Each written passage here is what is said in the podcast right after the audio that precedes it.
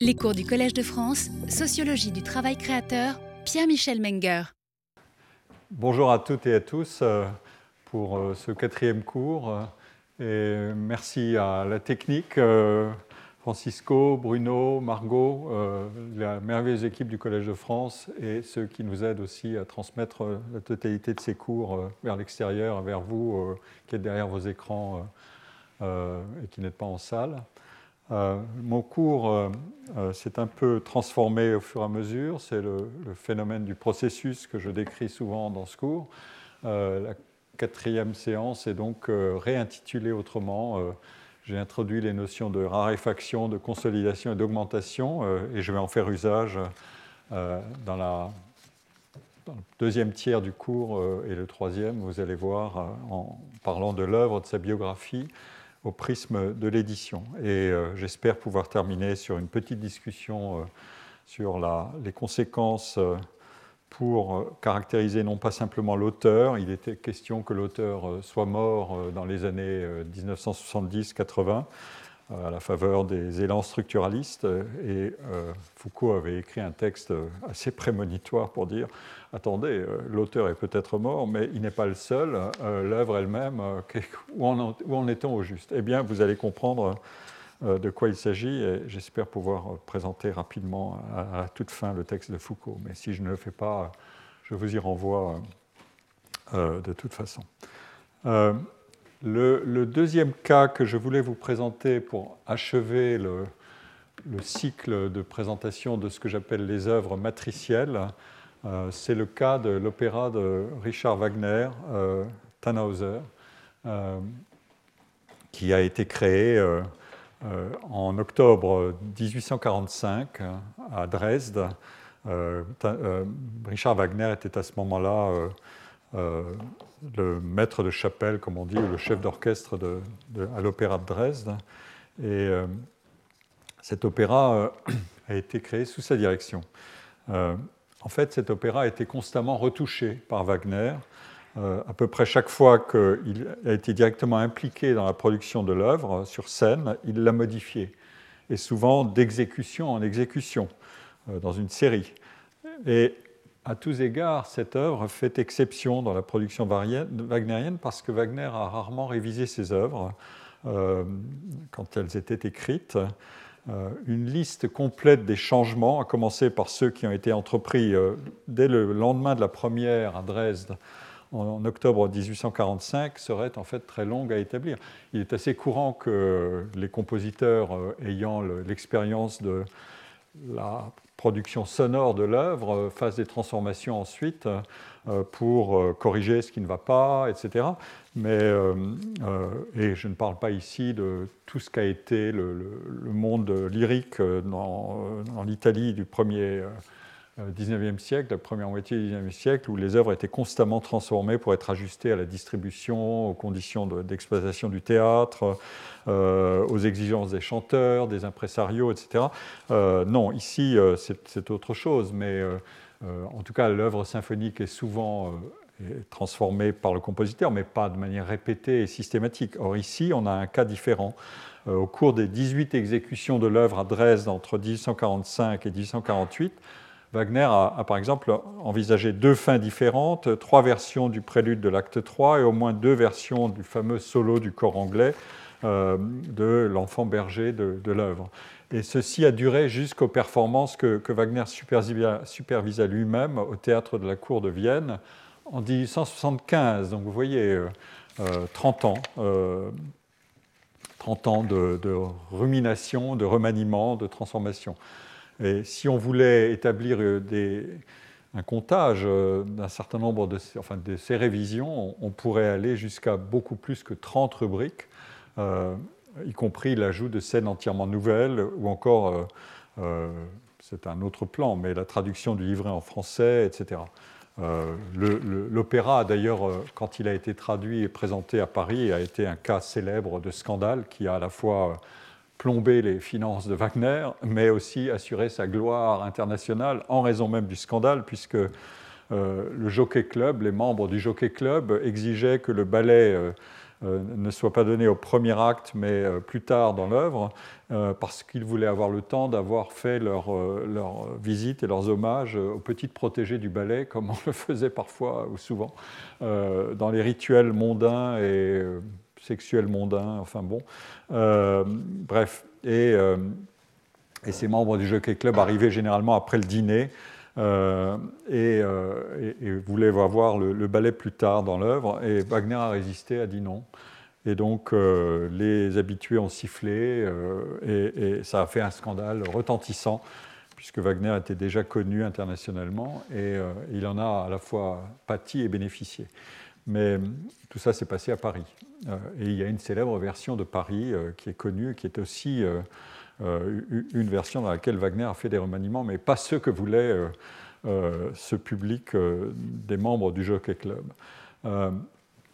Wagner a commenté abondamment toutes ses œuvres lyriques et leur réception publique, mais Tannhäuser fut l'objet de plus de commentaires de sa part que n'importe quelle autre de ses œuvres.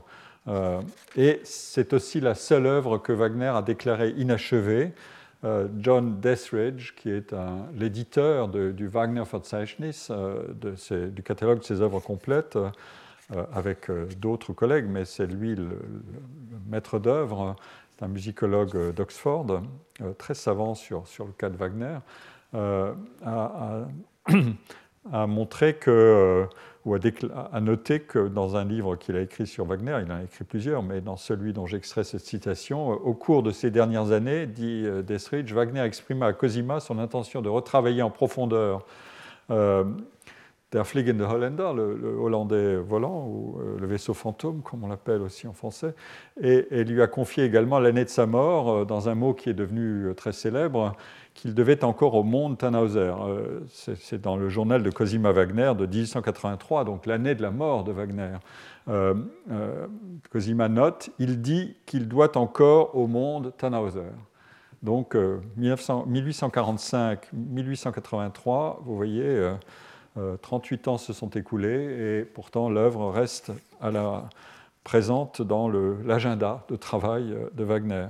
Et après tout le travail qu'il avait produit pour réviser cet opéra sur une période d'au moins 30 ans. En fait, si je vous cite ce cas, c'est parce que l'œuvre a servi de matrice pour bon nombre de ses opéras ultérieurs, tout particulièrement pour essayer de reconstruire un équilibre qu'il recherchait entre les forces spirituelles et les forces sensuelles dans les personnages de certaines de ses œuvres ultérieures. Ça a été très bien étudié, notamment par Jean-Jacques Nattiez dans les ouvrages qu'il a consacrés à Wagner. Et les thèmes clés de Tannhäuser sont, pour ceux qui connaissent l'opéra, l'opposition entre l'amour sacré et l'amour profane, ainsi que la rédemption par l'amour, un thème qui traverse l'ensemble de l'œuvre de Wagner. Et à vrai dire, le livret de Tannhäuser constitue une sorte de dictionnaire des idées, des drames passé, il en injecte à partir de ce qu'il avait déjà fait, et aussi futur de Wagner, un recueil ou une sorte de corne d'abondance de ses thèmes les plus obsessionnels. Ce drame parfait, c'est ainsi qu'il l'a décrit à sa femme Cosima en 1882, présentait en fait une multitude de ressorts qu'il avait appris de ses modèles français et allemands antérieurs, à savoir les renonciations, la malédiction, une mort d'amour et une transfiguration, une rédemption, une compétition de chant, des transformations magiques tant du décor que des solutions scéniques. Et il y avait aussi des thèmes plus substantiels, l'examen de la fonction sociale et du contenu de l'art, les pénalités encourues pour avoir abjuré l'amour fidèle, ça c'est le héros, le conflit entre un outsider progressiste, encore une fois le héros, et la société conformiste. Wagner allait créer plus tard des drames entiers à partir de ces éléments embryonnaires. Pensez à Tristan, au maître chanteur, et à beaucoup d'œuvres, Parsifal aussi bien sûr. Et Boulez, qui n'a pas dirigé Tannhäuser, mais qui connaissait son Wagner extrêmement bien, et de mieux en mieux au fur et à mesure que sa carrière s'est développée, j'y reviendrai la semaine prochaine, déclarait « Ce que je trouve intéressant dans Tannhäuser, c'est d'y trouver une bouffée de Tristan ». C'est dans les entretiens qu'il a eus avec Jean-Jacques Nattiez dans un ouvrage dont je ferai état à nouveau sur la pensée de Pierre Boulez à travers ses écrits. Et de fait, comme Boulez l'a aussi fait remarquer à propos de la période passée par le compositeur comme chef d'orchestre à la Staatskapelle de Dresde, où l'œuvre a été créée. Donc il y a été chef entre 1843 et 1849, donc en moins de 7 ans, Wagner a planifié l'essentiel de son œuvre. Le vaisseau fantôme, Tannhäuser, Lohengrin, qui furent achevés et joués à ce moment-là, les drames du Ring, plus tard donc, et les maîtres chanteurs, qui furent l'objet de recherches et d'esquisses de leurs arguments. Le potentiel de Parsifal et de Tristan est également noté à ce moment-là. Et donc, dans ce processus, Tannhäuser occupe une position pivot. Wagner lui reconnaît en quelque sorte un caractère matriciel, comme je l'appelle, en réalisant l'importance de tout le matériel thématique qu'il avait produit pour cette œuvre et en le conservant, ce matériel, comme un modèle viable pour sa production future, même s'il donnait à sa création, à partir des années 1850, une toute autre orientation avec le début du travail sur le Ring, ce qu'on appelle en français la tétralogie, et sur Tristan. Il faut aussi préciser que les conditions matérielles de production de cette œuvre laboratoire étaient très spécifiques. Tannhäuser fut important pour Wagner parce que ce fut aussi la première œuvre entièrement conçue et décrite durant le temps de sa position salariée de maître de chapelle à Dresde, une période assez schizophrénique de relative sécurité et aussi de gloire naissante pour ce qui concernait son existence matérielle, mais aussi d'efforts et de potentiels soulèvements révolutionnaires dans sa vie artistique. Je vous rappelle que Wagner, dans ce séjour dresdois, a connu ce qui a été un grand soulèvement en Allemagne. Wagner s'est engagé avec les milieux anarchistes. Dans les États allemands indépendants de l'époque, un mouvement nationaliste commençait en effet à faire entendre sa voix et réclamait davantage de liberté ainsi que l'unification de la nation allemande. Et Wagner, qui mit beaucoup d'enthousiasme dans cet engagement politique, reçut d'ailleurs fréquemment des visites comme celle de Bakounine, l'anarchiste russe. Mais le mécontentement contre le gouvernement saxon de Dresde entra en ébullition en 1849 quand le roi Frédéric Auguste II de Saxe décida de dissoudre le Parlement et de rejeter la Constitution que le peuple lui présentait. Donc une insurrection eut lieu et Wagner lui-même y participa en étant sur les barricades. Mais la révolution fut écrasée et Wagner, qui était l'objet d'un mandat d'arrêt de la police de Dresde, prit la fuite et se réfugia d'abord à Paris, puis à Zurich, où il resta en Suisse pendant un certain nombre d'années. Donc il avait à la fois du confort, mais aussi des idéaux révolutionnaires. C'est une personnalité très complexe, Wagner. Son antisémitisme était la farce la plus sombre et la plus durablement sombre de sa carrière. J'y ai consacré un long article dans le sillage d'un livre superbe de Jean-Jacques Nattiez sur Wagner antisémite, mais la personnalité de Wagner est suffisamment complexe pour que, évidemment, elle intrigue beaucoup. En tout cas, à Dresde, à ce moment-là, il avait à la fois une position solide, mais il l'a perdue à la faveur de ses idéaux et de ses engagements révolutionnaires. Donc, on peut dire aussi qu'il avait le courage de ses opinions. La sécurité, c'était notamment que Wagner pouvait avoir accès à tous les outils d'un compositeur dramatique au travail, une scène, des musiciens, des chanteurs salariés disponibles, des commandes pour réaliser ses œuvres. Voilà, donc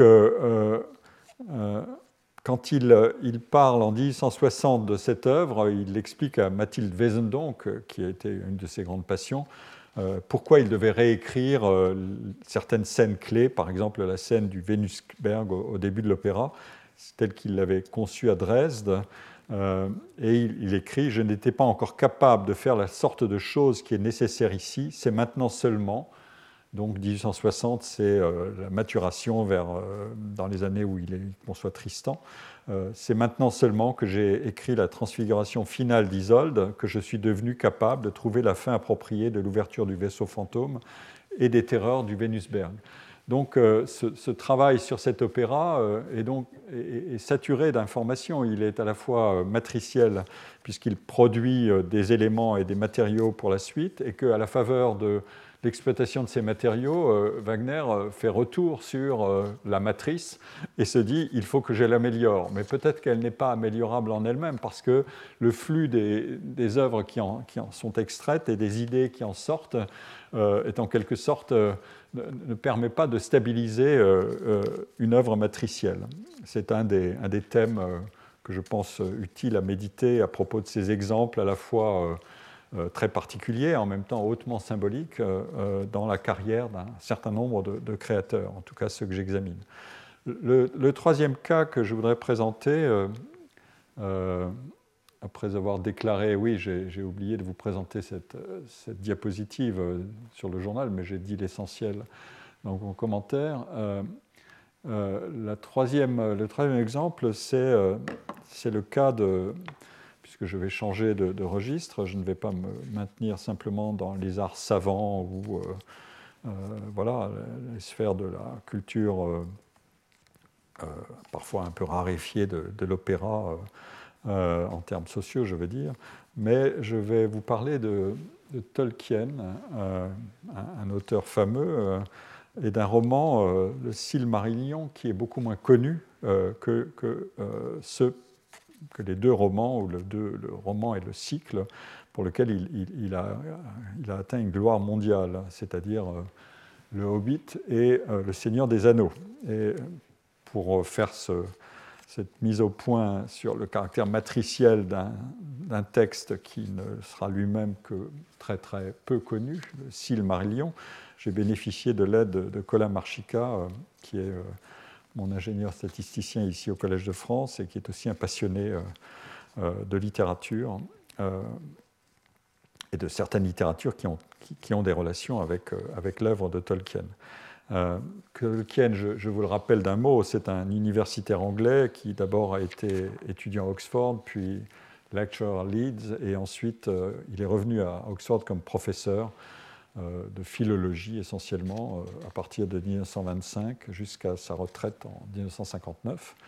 Et il a donc une production académique relativement modeste, mais de qualité, dit-on, ceux qui sont les spécialistes du domaine en tout cas, une production littéraire de son vivant, des best-sellers que j'ai nommés à l'instant, mais je vais y revenir, et puis la mise en forme et sur le marché de toute une collection de textes qui est faite de notes, de brouillons, voire de rebuts qui ont été publiés par son fils Christopher, celui qui est gérant des intérêts des ayants droit de son père, donc lui-même, ses frères et sœurs et descendants. Vous connaissez tous le succès planétaire de la saga du Seigneur des Anneaux, et de la saga parente Le Hobbit, qui sont toutes les deux dues au cinéaste Peter Jackson. Tout ça est arrivé entre 2001 et 2003, puis 2012 et 2014. Et on connaît aussi, à partir de là, les œuvres dont ces films sont sortis et qui ont été relancés. Et le succès éditorial de Tolkien a atteint des dizaines de millions d'exemplaires à la faveur de ses sorties et de ses productions cinématographiques. De son vivant, Tolkien a publié principalement les textes suivants. Je vous donne ici la liste. Le Hobbit, le Seigneur des Anneaux, The Fellowship of the Ring, la communauté des Anneaux, c'est-à-dire les trois volumes qui font partie de la trilogie du Seigneur des Anneaux, et puis un volume beaucoup plus tardif, The Adventure of Tom Bombadil, qui est un recueil de nouvelles. Voilà, c'est la production essentiellement pour laquelle il est connu de tout le monde, des profanes, je dirais. Comme vous savez, le Hobbit est une exploration de ce qu'on appelle l'univers de la Terre du Milieu. Et ce livre, qui est paru en 1937, était le produit de recherches et de travaux d'écriture que Tolkien menait depuis une vingtaine d'années. Et l'origine de ce premier roman réside dans la première entreprise d'écriture fictionnelle de Tolkien, qui est le Silmarillion. on trouve des matériaux de cette création romanesque à la fois dans Le Hobbit et puis plus complètement développé encore dans Le Seigneur des Anneaux, qui constitue, comme peut-être vous le savez si vous avez vu le livre ou lu le livre ou vu les films, une sorte de combinaison de philologie, de contes et de sagas islandaises et finlandaises. Et on trouve d'ailleurs aussi un rapport qu'on peut faire avec Wagner, le thème de l'anneau unique, l'anneau qui gouverne le monde et qui trompe son porteur ou qui précipite la chute de son porteur. Ce thème qui est présent dans le cycle des Nibelungen, qui est une saga germanique médiévale qui a été reprise par Wagner. Tolkien ne sera pas entièrement d'accord avec la reconnaissance de cette influence, mais on la voit évidemment. On discerne ici des parentés entre ces projets artistiques tirés de fonds mythologiques et qui tous traitent de la jeunesse du monde. Je veux dire que Wagner ou Tolkien, je ne vais pas les mettre sur le même plan, mais il y a néanmoins des parentés. Des fonds mythologiques qui traitent de la jeunesse du monde, des rivalités de pouvoir, des ambitions de domination, de l'opposition entre différentes catégories d'êtres, des nains, des elfes, des divinités ou des quasi-divinités, des humains fragiles ou conquérants ou tristement brutaux. L'œuvre, c'est celle qui m'intéresse ici, qui a servi d'atelier ou de matrice à la production des matériaux romanesques des deux romans les plus célèbres de Tolkien, n'a été publiée qu'après la mort de Tolkien en 1977 par son fils Christopher, avec l'aide d'un co-auteur, d'un co-éditeur, Guy Kay. Ce texte, tel qu'il a été publié, retrace la genèse et les premiers âges de cet univers de la Terre du Milieu, qui est précisément le cadre des romans Le Hobbit et Le Seigneur des Anneaux. Là, on a la genèse de cette œuvre-là, puisqu'on sait que Tolkien a commencé à écrire à la fin des années 1910 des histoires sur un passé imaginaire incluant des elfes et des fées, dans ce qu'il appelait « The Book of the Lost Tales ». Donc c'est une sorte d'antécédent du roman matriciel. Et il en résulte une trame narrative plus ou moins cohérente qui devient le fondement de ce futur Silmarillion.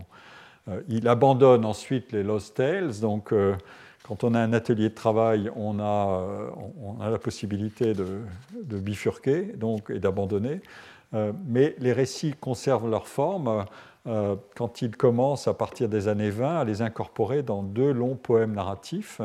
Et pendant les 15 années qui suivent, Tolkien produit de nombreuses versions de son cycle mythologique dans différentes formes et conceptions. Donc, il s'acharne dans son atelier à mettre au point une œuvre, ce qui devrait être une œuvre, ou qui aurait les contours d'une œuvre, en différentes versions, et c'est au cours de ce processus que le fameux Silmarillion émerge en tant que recueil ou collection d'histoires mythologiques, mais sans être publié en l'état, car Tolkien, qui est pris par l'écriture, puis ensuite par la publication, puis le succès des romans, qui trouvent leur origine dans ce premier travail matriciel, ne travaillera à ce premier roman que de manière très discontinue, et jusqu'à sa mort en 1973, mais sans aboutir à une version finale. On ne connaîtra dans les années 30 que des versions intermédiaires de ce qu'on appelle le Kenta Silmarillion. On a ici le chantier de l'œuvre. Je vous la décris en détail. Cet extrait de l'excellente notice Wikipédia, qui est une belle encyclopédie, il faut le dire, et qui décrit très bien le processus, puisqu'il a été bien documenté. On a donc ce fameux Kenta Noldvarinva, il s'agit du Silmarillion achevé par Tolkien, qui entreprendra ensuite une version intitulée Kenta Silmarillion, mais qui ne dépassera pas le milieu de l'histoire de Turin, etc. Cette œuvre-là n'évolue plus, elle est en quelque sorte figée. Mais on a néanmoins exactement le processus que je décrivais antérieurement pour Rodin et pour Wagner. On a une œuvre qui est imparfaite en elle-même ou inachevable en elle-même, mais qui est matricielle, mais qui est obsessionnelle dans l'esprit de l'auteur, puisqu'il veut y revenir néanmoins. Il ne va pas simplement reconnaître que c'est une matrice qui en elle-même n'a pas de valeur, mais il veut en faire quelque chose. Il y revient. Donc c'est à nouveau le syndrome de la matrice inachevable, et certainement inachevable, mais extrêmement génératrice de matériaux. Simplement, quand on produit beaucoup de matériaux et qu'on accède à la gloire, ceux qui viennent ensuite ou qui sont ses contemporains ou ses successeurs, et d'abord ses légataires, exécuteurs testamentaires, exécuteurs littéraires, s'intéressent évidemment à tous ces matériaux. C'est un processus classique. La gloire, c'est la raréfaction, c'est l'accès à un niveau d'estime et de réputation qui est rarement atteint, mais une fois qu'on l'atteint, évidemment, on engendre autour de l'intérêt qui est porté à vous-même tout un halo d'interrogations. Mais qu'y a-t-il exactement dans l'atelier d'un tel auteur ? Et c'est ce qu'a fait son fils Christopher Tolkien, qui a été fouillé dans cet atelier de l'auteur, de John Ronald Reuel Tolkien, comme il s'appelle, et qui a exploité littéralement tout ce qu'avait laissé son père, et édité tout ce qui est relié notamment au grand projet de Silmarillion. Donc on a ici, c'est Colin qui l'a établi, la liste de toutes ces productions, et je vous donne juste le bilan final, qui est assez spectaculaire. Tolkien, de son vivant, a publié une œuvre qui couvre à peu près 1600 ou 1700 pages, mais son fils Christopher a fait éditer au titre de l'œuvre inachevée ou de la totalité des matériaux du chantier quelques 6000 à 6500 pages au total. Je ne pense pas que Peter Jackson ira jamais regarder tout ça. Il s'est essentiellement intéressé au cœur de ce qui a été produit et clos par Tolkien, mais le fils de Tolkien, lui, est allé regarder et a engendré une production de textes dans des états extraordinairement variés, qui sont parfois des simples brouillons, des notes ou des versions alternatives, etc. Mais tout ça a été publié. Donc c'est l'effet de halo de la gloire, évidemment. Donc vous voyez ici que c'est une mine de matériaux qui est exploitée, et c'est le sort possible de ces œuvres matricielles qui engendrent une surabondance de matériaux dont la valeur et l'intérêt sont ensuite requalifiés après coup dans le sillage des œuvres qui leur doivent leur propre naissance, et requalifiées ici par un fils activement légataire et entreprenant. Je n'ai pas le temps de développer, mais j'aurais pu aussi vous citer le cas de Mozart. Peut-être que j'y reviendrai un jour dans un cours du collège, mais qui est assez fascinant aussi à partir de deux ouvrages formidables sur la manière de travailler de Mozart, de Ulrich Conrad, et un livre de Christopher Wolff qui s'intitule Mozart at the Gateway of His Fortune, qui démonte la mythologie sur Mozart malheureux, endetté, etc., qui montre que Mozart avait une carrière qui était ascendante, spectaculairement ascendante, et qu'au fur et à mesure que cette carrière devient ascendante, sa manière de travailler change, parce qu'il se constitue littéralement un ensemble de matériaux sur les projets qu'il a en cours, pour pouvoir y revenir et produire, et faire des essais et des tentatives. Il laisse beaucoup d'œuvres à ce moment-là, enfin un certain nombre de fragments, de morceaux inachevés, qui montrent que c'est presque un changement de comportement qui lui est permis par une position plus sûre dans son travail quand il devient un des compositeurs salariés de la cour de Vienne. et qu'en outre, sa gloire le pousse à tenter des travaux qui sont plus sophistiqués en termes d'écriture, et d'écriture assez savante, notamment contrapuntique. Donc le comportement à ce moment-là est très caractéristique, c'est qu'il a...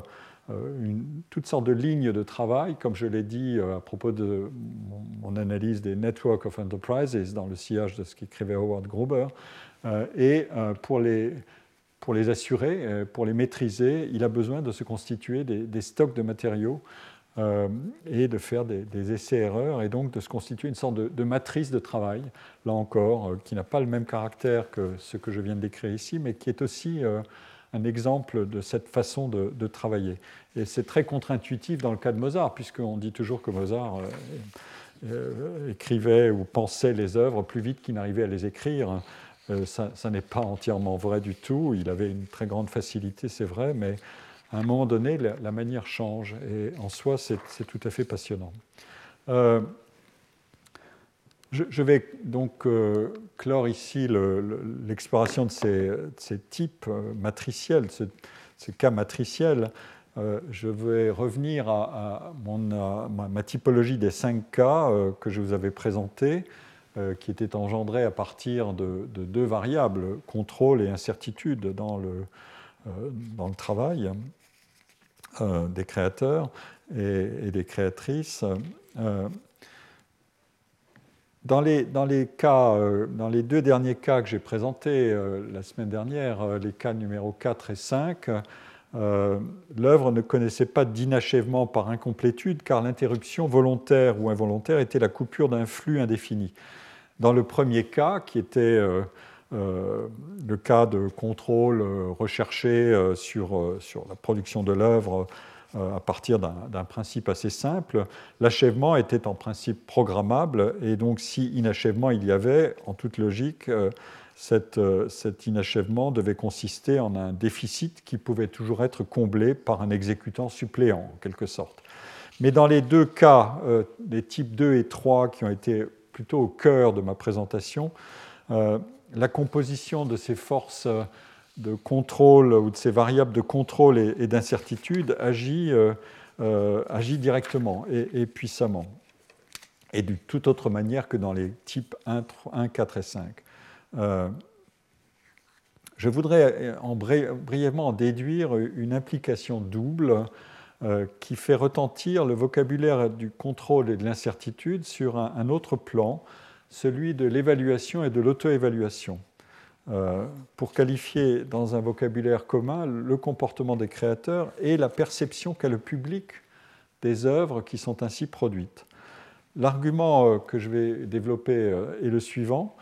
La valeur de ce qui apparaît être la réussite d'une œuvre, ou au moins sa conduite à bonne fin, est toujours double. La facture de l'œuvre était imprévisible, et d'une certaine manière c'est la signature de l'originalité. Et la signature de l'originalité, c'est la surprise, qui est une valeur cardinale, considérablement estimée par notre culture, comme je l'ai déjà dit. Donc, la facture était imprévisible, et j'ai déjà parlé des coefficients d'aléa. Et pourtant, telle qu'elle se présente, l'œuvre achevée impose un caractère d'inévitabilité, au sens où elle paraît ne pas pouvoir être autrement qu'elle est. Alors, il est possible de résister à ce jugement de nécessité ou d'inévitabilité, mais quand on y résiste, on transfère simplement l'argument à un autre plan, celui du work in progress.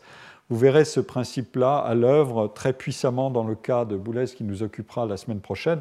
Lui dit ce qui est inévitable, c'est que je dois faire travailler mon œuvre comme un vaste processus de work in progress, et même si des œuvres particulières sont inachevées, la nécessité, elle est dans ma manière de travailler, et donc l'inachèvement n'est pas un facteur aléatoire, c'est en fait une arche complète de travail. Donc on peut résister à l'argument de nécessité, mais on voit que c'est assez... c'est en fait un jeu avec les plans de travail. En revanche, il est à peu près impossible de ne pas souscrire à l'argument de l'imprévisibilité.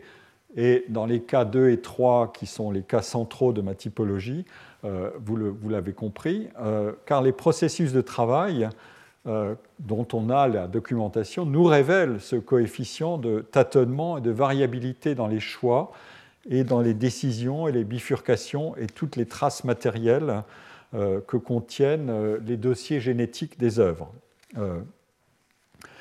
Impossible donc de ne pas souscrire à cet argument de l'imprévisibilité, sauf quand on veut défier la logique créatrice et proposer une sorte de contre-modèle, comme a voulu le faire Edgar Poe. Ici, je le cite dans un fameux essai qui s'appelle « The Philosophy of Composition », qu'il a publié en 1846 et dans lequel il veut expliquer comment il a écrit son fameux poème, qui a été un des poèmes qui a assuré sa gloire, notamment avec, en anglais c'est The Raven, et l'autre poème qui a également assuré sa gloire, c'est Le Scarabée d'or de Goldberg. Donc ces deux œuvres ont été des très très grands succès et assez rapides.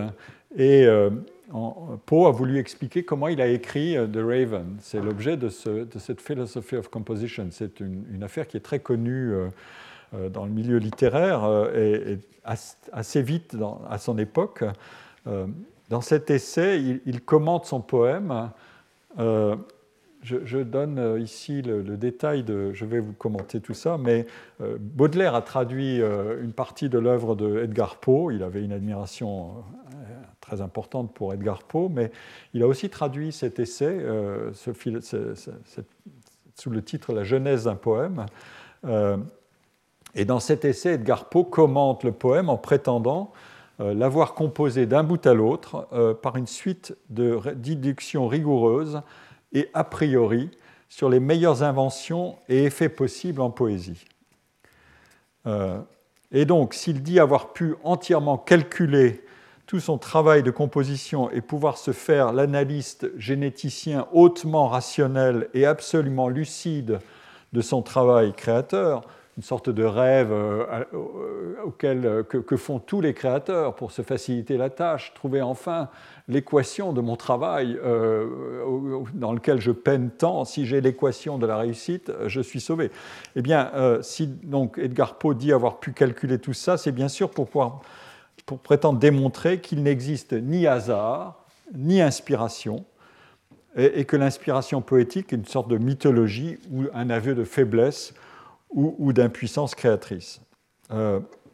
C'est un texte qui a fasciné beaucoup d'écrivains et de créateurs parce qu'il paraissait faire entrer le lecteur dans le laboratoire de la création littéraire et la fascination qu'il pouvait exercer tenait certainement à deux motifs.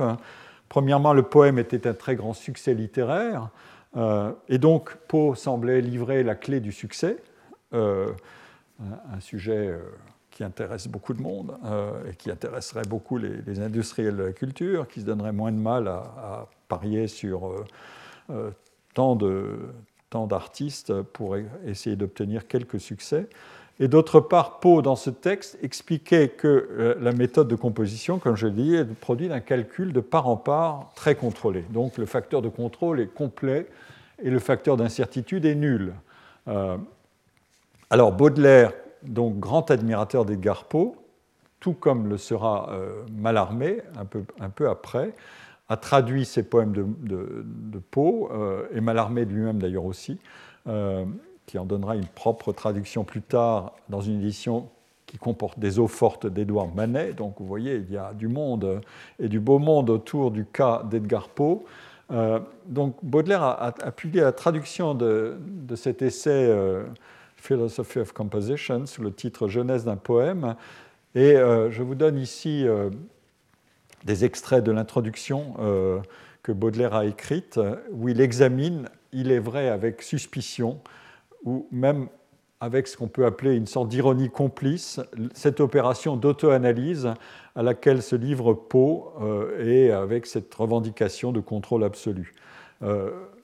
Baudelaire y voit, comme il dit, un peu de charlatanerie. je vous lis le texte où je vous donne l'argument. La poétique est faite d'après des poèmes. Voici un poète qui prétend que son poème a été composé d'après sa poétique. Il avait certes un grand génie et plus d'inspiration que qui que ce soit. Si par inspiration on entend l'énergie, l'enthousiasme intellectuel et la faculté de tenir ses facultés en éveil. C'est une jolie manière de requalifier l'argument de l'inspiration. Mais il aimait aussi le travail plus qu'aucun autre. Il répétait volontiers, lui, un original achevé, que l'originalité est chose d'apprentissage, ce qui ne veut pas dire une chose qui peut être transmise par l'enseignement.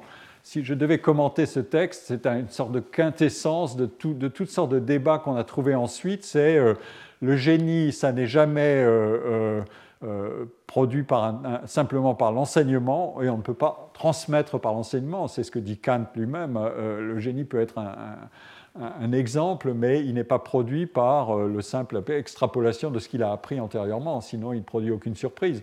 Et en même temps, l'argument, c'est de dire, avec suffisamment d'efforts, on va y arriver. Ça, c'est un thème qui a été au cœur de débats dont j'ai un peu parlé dans un cours antérieur, sur le thème du talent. Est-ce que le talent, ce sont des caractéristiques singulières qui ne peuvent pas être produites et qui font la coefficient de singularité d'un certain nombre d'individus pour toutes sortes de raisons, une combinaison de facteurs ou des mécanismes de loterie génétique et de croisement de facteurs à la fois génétiques et d'environnement ou de facteurs sociaux, d'environnement, d'éducation, de milieu familial, etc., etc. Ou est-ce que c'est simplement le produit d'une quantité d'efforts astronomiques qu'on applique, et dans ce cas-là, tout le monde pourrait en quelque sorte accéder à une réussite supérieure moyennant un effort inhabituellement élevé. C'est ce qu'on appelle la question de l'expertise et de la pratique délibérée de l'effort pour atteindre l'expertise. C'est un courant qui a été très, très développé dans la psychologie du sport notamment, mais aussi des arts, pour dire chacun peut devenir virtuose s'il y met suffisamment d'efforts.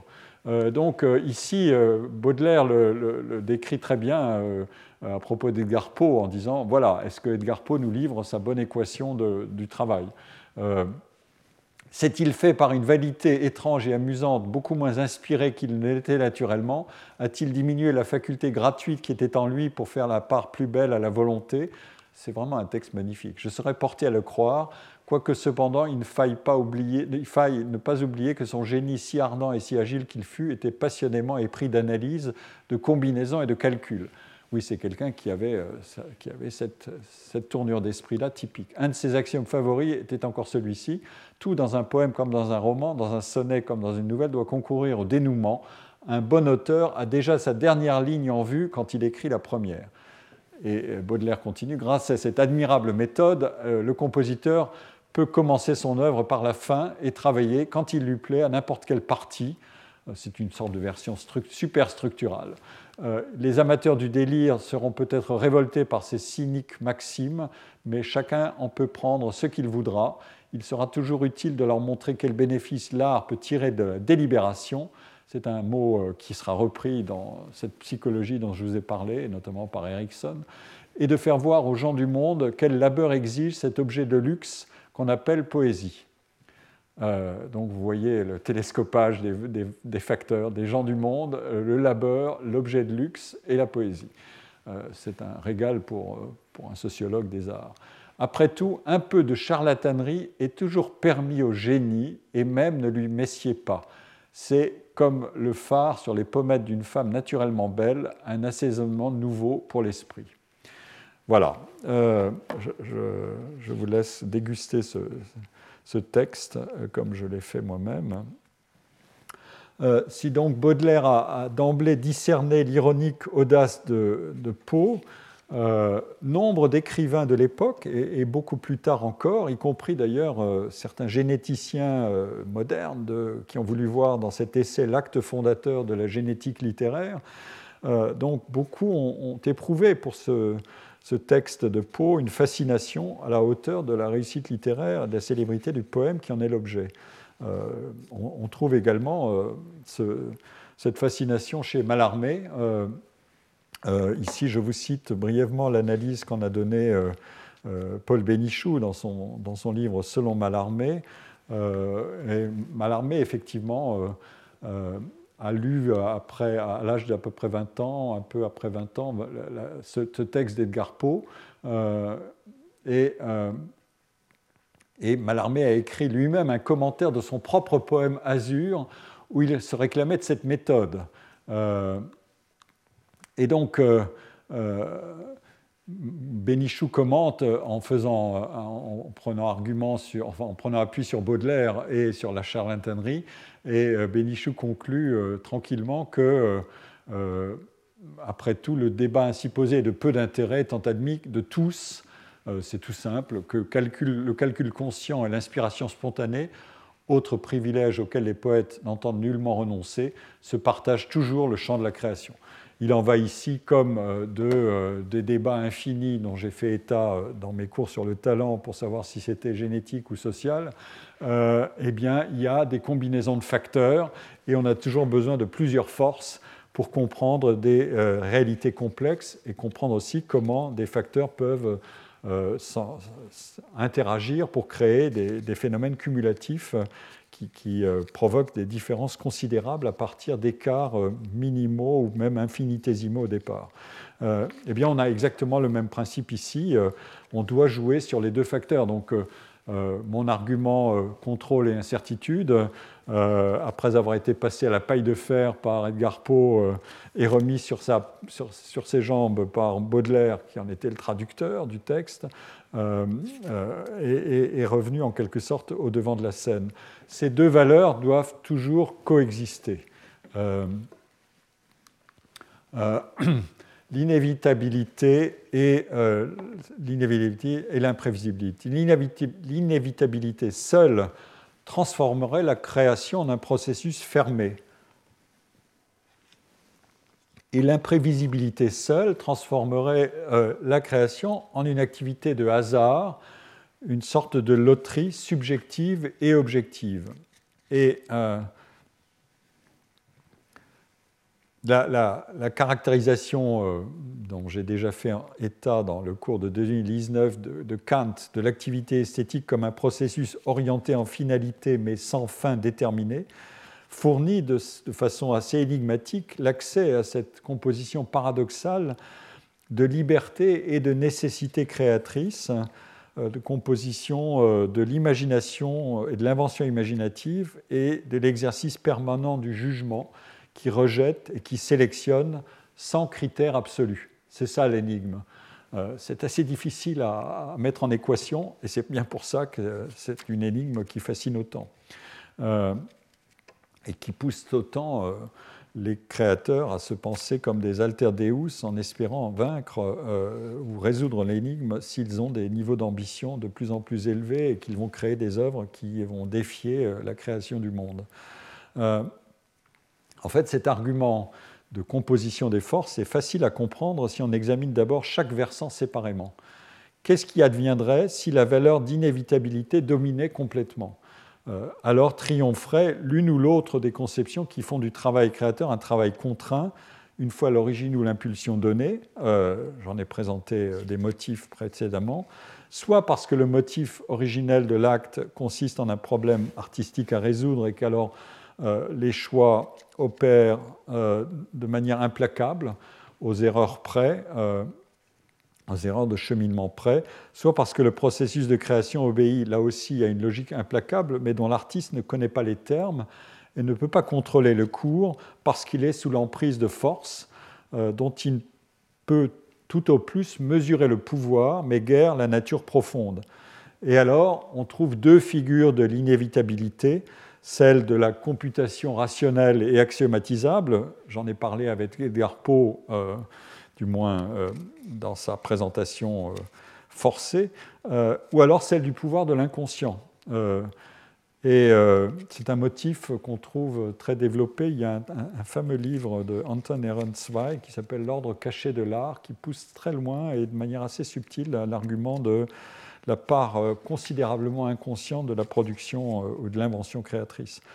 Et en fait, on peut, en ayant introduit ce mot d'inconscient, développer ou penser à trois types d'inconscient qui peuvent se disputer la préséance dans cette étiologie de l'inévitabilité, l'inconscient de la psychanalyse, donc l'inconscient personnel de l'artiste, ou alors l'inconscient, et ça c'est le motif d'Anton Ehrenzweig et de bien d'autres, ou alors l'inconscient historique qui place l'artiste sous la dépendance de forces sociales dont il est le représentant expressif en quelque sorte.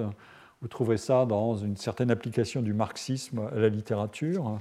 Et l'artiste, en quelque sorte, est un véhicule, c'est presque une version hegeliano-marxiste du travail créateur, ou alors l'inconscient du langage de l'art qui est considéré langage et avec ses contraintes de travail formelles.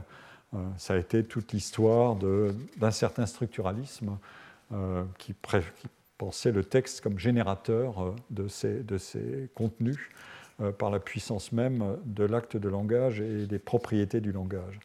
Mais la composante d'imprévisibilité qui donne sens à l'invention et à l'originalité est, dans tous ces cas de figure, réduite à néant. Symétriquement, qu'est-ce qui adviendrait si l'imprévisibilité de la facture de l'œuvre était conçue comme un aléa objectif, une donnée du cours du monde sur lequel l'artiste n'a strictement aucune prise ? On pourrait penser, par exemple, au cas où la production de l'œuvre s'est entièrement dépendante de hasard de la distribution génétique des facteurs supposés responsables du talent, hasard des rencontres et des occasions permettant à ce talent de s'exprimer dans un projet, hasard des inventions accidentelles, hasard des circonstances favorables à la réception de l'œuvre. Vous pouvez décliner ces facteurs-là de bien des manières. C'est une des façons classiques, d'ailleurs, comme l'ont montré de bons auteurs comme Criss et Kurtz, une des façons classiques de tisser la légende de la vie d'artiste, qui est faite de dons issus des hasards, de la loterie génétique, et de rencontres fortuites et d'interventions providentielles qui favorisent l'expression des dons. Mais dans ce cas, la composante d'inévitabilité s'évanouit purement et simplement, et l'artiste apparaît comme le jouet d'indéchiffrables forces ou de lois naturelles et de l'entrecroisement aléatoire de lignes de causalité qui déterminent toute chose. En fait, il faut procéder à une double spécification de cette question de l'imprévisibilité et de l'inévitabilité.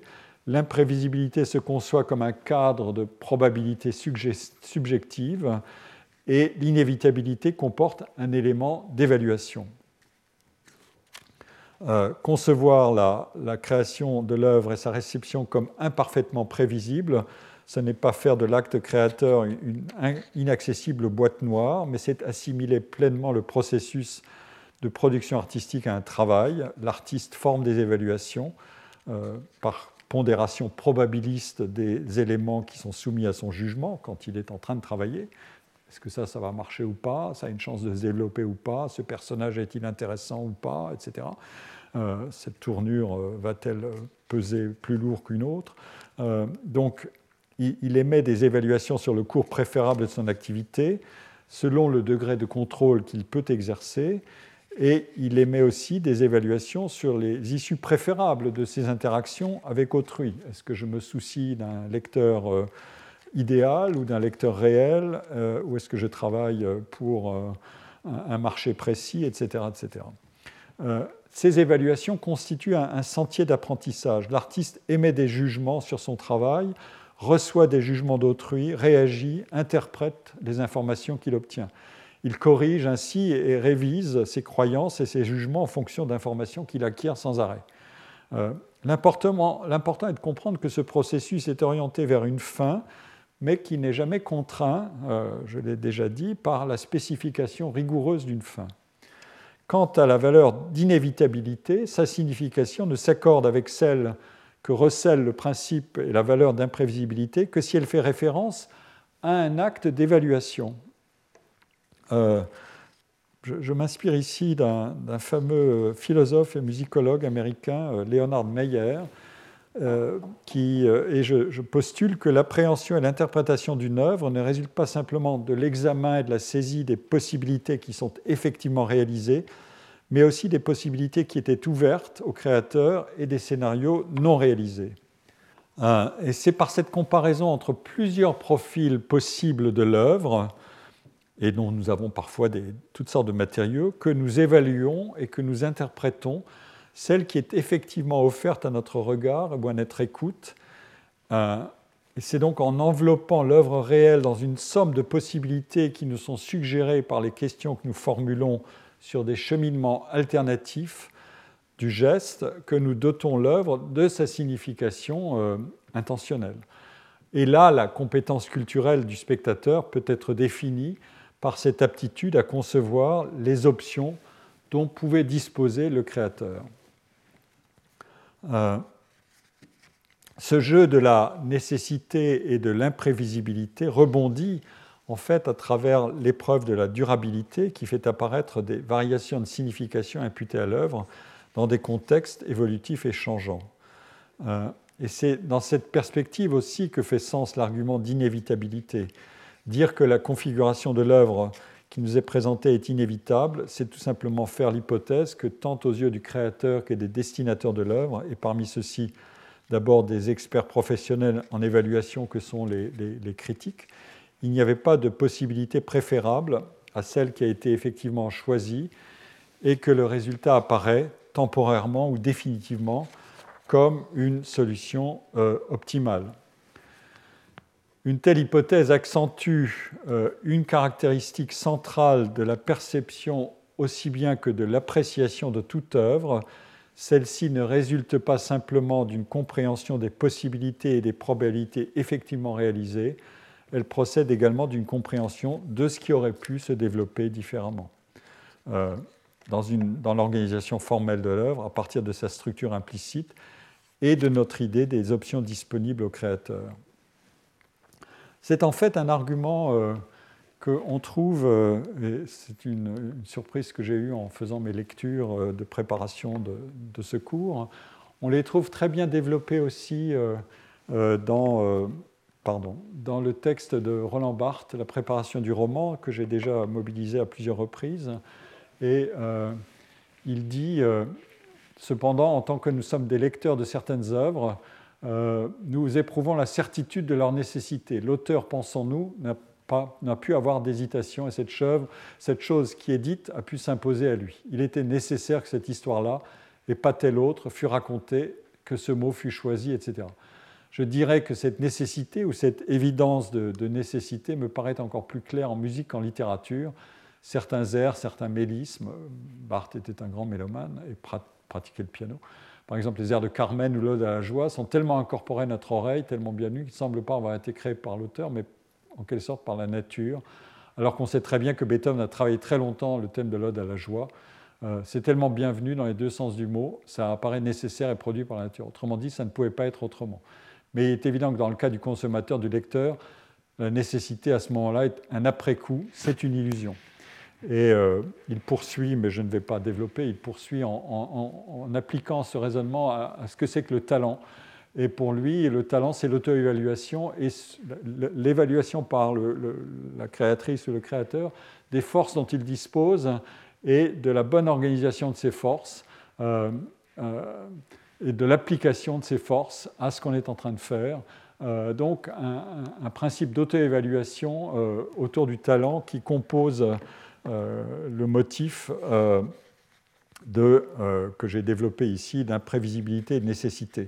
Il faut savoir de quoi on est capable, mais on ne l'apprend que progressivement, et le talent, c'est de l'exploiter quand on apprend un certain nombre de choses sur soi-même.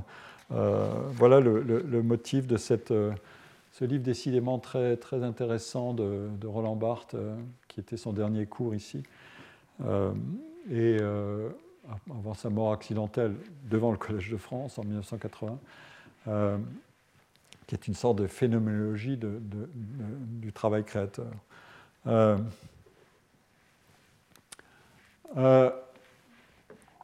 Dans mon deuxième cours, j'avais évoqué la surabondance et la disproportion dont certains cas de typologie fournissent une illustration parfaite, surabondance de matériaux et disproportion entre l'effort et le résultat, ou la quantité de textes retenus ou de matériaux retenus. Et j'évoquais l'élément de contrôle et de ressaisissement qui tisse entre ces états du travail un lien impossible à imaginer d'ailleurs a priori, et puis l'autre ressort donc qui est cette indétermination du cours de l'activité. J'évoquais cette double apparence de l'artiste qui est être divisé entre un savant et un saltimbanque, un individu sérieux et un fantaisiste, ou un dépressif et un inspiré. Cette double apparence était liée à ce que j'appelais la comptabilité sacrificielle du labeur créateur, telle que Valéry l'a si bien définie. Le travail sévère en littérature est mesuré par le nombre des refus et la quantité des solutions que l'on rejette. C'est souligner combien ce couple travail-incertitude importe. Il s'exprime précisément dans cette disproportion considérable entre la quantité de ce qui doit être produit, les savoirs accumulés, les temps d'exploration investis, les essais-erreurs, les révisions, les reprises, les rejets, les recommencements, etc., et en même temps l'extrême sélectivité des résultats ultimes du processus. À la fois pour la production des œuvres elles-mêmes, mais aussi a fortiori pour la capacité d'une très étroite minorité d'artistes à accéder à une réputation, et encore plus à une réputation durable, qui nourrira peut-être plus l'artiste s'il est déjà mort, mais en tout cas ceux qui s'affairent autour de son œuvre. Et parmi tous ceux qui s'affairent autour des œuvres, qui ont pu franchir l'épreuve des sélections successives, génératrices de durabilité, il y a... toutes celles et tous ceux qui transforment ce travail surabondant des créateurs en mine de matériaux, de problèmes et de connaissances à exploiter. Les œuvres qui acquièrent une réputation sur le long terme établissent certes leur position dans une hiérarchie d'estime en étant transportées de contexte en contexte, de réception et d'usage, mais cette circulation et cette transformation des œuvres les transforment également. Les œuvres sont copiées avant l'imprimerie, éditées, rééditées, restaurées, reformatées. Les interventions sur leur matière se multiplient et incorporent des ajustements à des contextes nouveaux de présentation et de consommation. La demande de connaissances sur l'identité des œuvres qui sont réputées et sur le travail de leurs auteurs augmente aussi.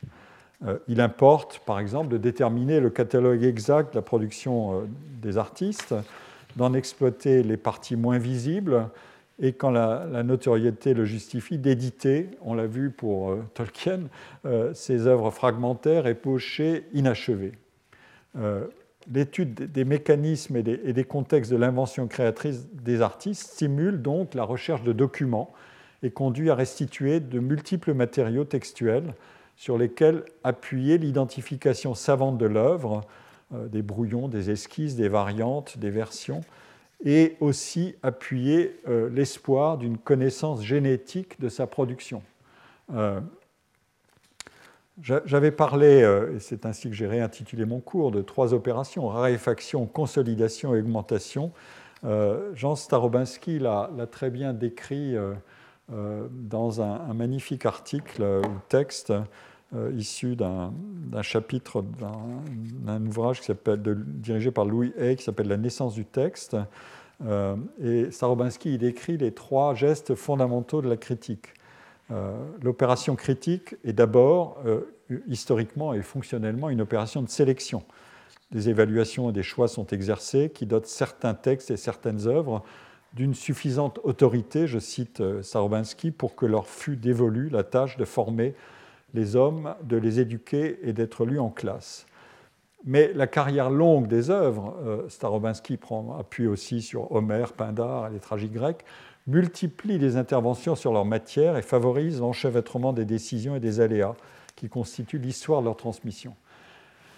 La deuxième activité critique, qui s'emboîte dans la première, est celle, je cite encore Starobinski, qui restitue le sens des mots vieillis, celle aussi qui, par l'allégorie, sauve la valeur moralisatrice des conduites représentées, quand celles-ci, prises littéralement, ne paraissent plus acceptables à les lecteurs dont les valeurs ont changé. Et vous pouvez ajuster cet argument à tous les changements actuels de réutilisation des œuvres et de restitution des termes, des valeurs, des vocabulaires, ou même parfois de leur condamnation. c'est le nettoyage ou la restauration critique des textes qui doit, entre guillemets, leur rendre leur éclat originel. Et ça, c'est une activité assez typiquement philologique qui veut remonter aux textes sources et écarter les ajouts inutiles ou les interventions qui étaient jugées arbitraires. Le troisième moment de l'analyse critique et philologique, c'est celui de l'exploration du cheminement créateur. Et Starobinski dit, et je le cite ici, vous voyez, « Alors, le geste de la critique se confond avec l'acte de connaissance. Si c'est l'expérience qui compte, si le mouvement vers l'œuvre, celle-ci fut-elle inaccomplie, en suspens ou manquée, n'a pas moins d'importance que le texte fixé dans sa forme ne varietur, tout aura, à titre égal, valeur d'indice pour le lecteur qui veut savoir.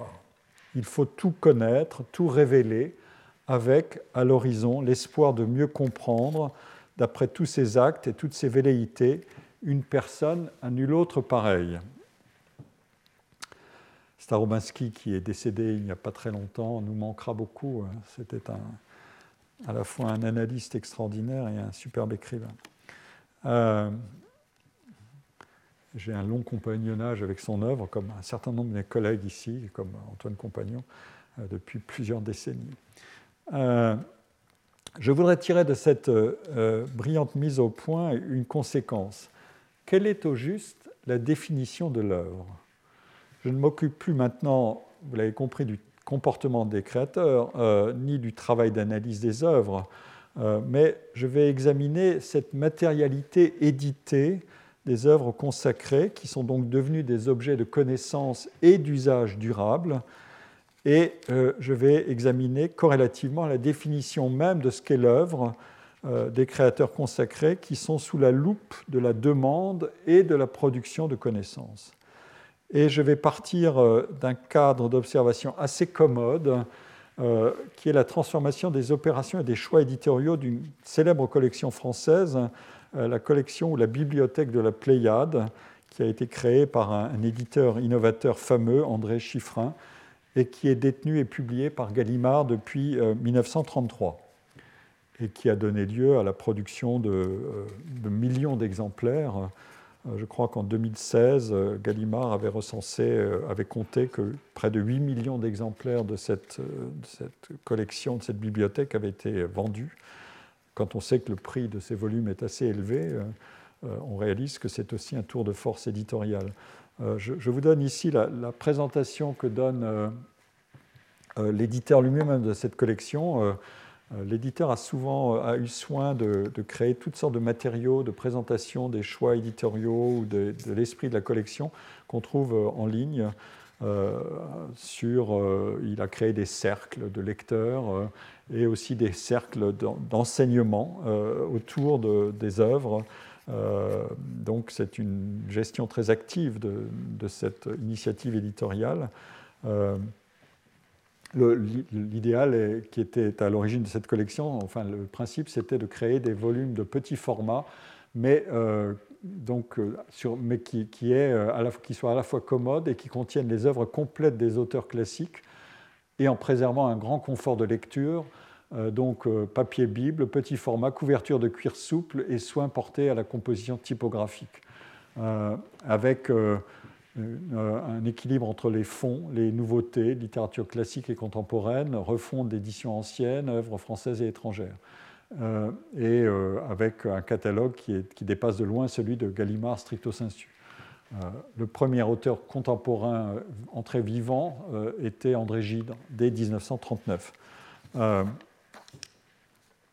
Cette collection a essentiellement, après 1945, commencé à évoluer vers un style de production éditoriale qui ne se contentait plus de publier l'œuvre des auteurs sélectionnés, mais qui l'assortissait d'un appareil critique et d'un travail d'établissement du texte. L'entreprise d'édition devint, à partir des années 60, beaucoup plus érudite et beaucoup plus soucieuse d'ancrer l'œuvre et le texte des auteurs publiés dans le corpus des manuscrits avec les variantes disponibles et l'appareil de commentaires, d'annotation, d'analyse, de présentation introductive qui précisait notamment les opérations et les choix éditoriaux. Le premier auteur à bénéficier de ce traitement, comme l'ont indiqué Alice Kaplan et Philippe Roussin dans un excellent papier publié par The Yale French Studies en 1996. L'article s'intitule « A Changing Idea of Literature » de Bibliothèque de la Pléiade.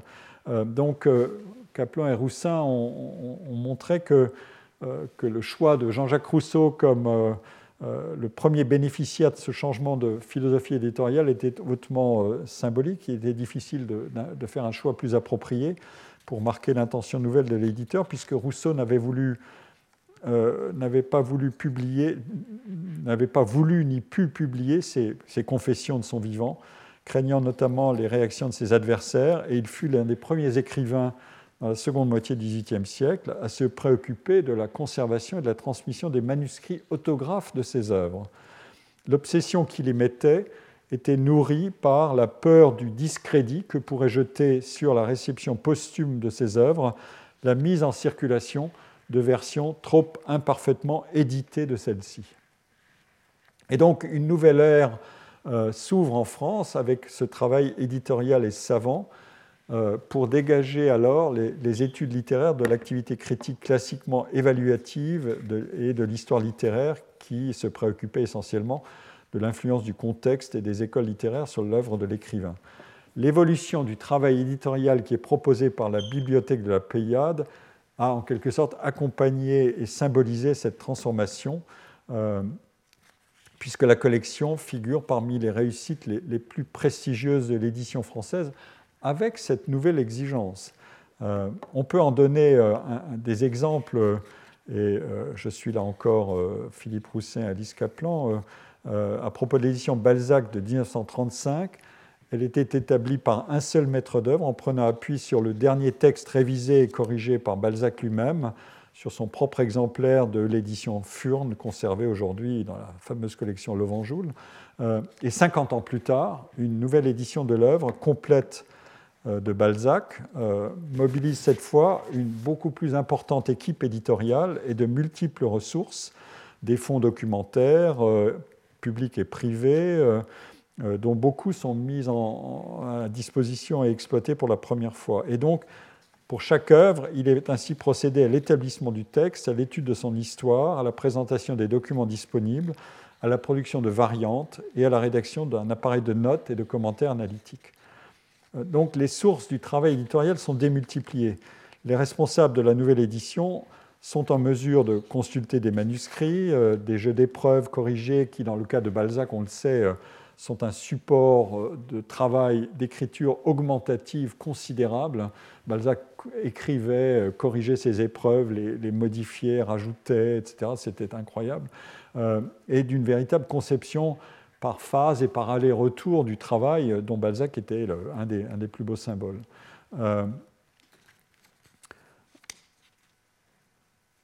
L'ambition de ces éditeurs de Balzac dans la nouvelle édition de la Pléiade était devenue celle de reconstituer au long du cheminement vers le texte définitif les étapes successives de la création. Donc une collection qui paraît être une collection pour l'honnête homme qui a envie d'avoir un format confortable et pratique de l'œuvre complète d'un auteur.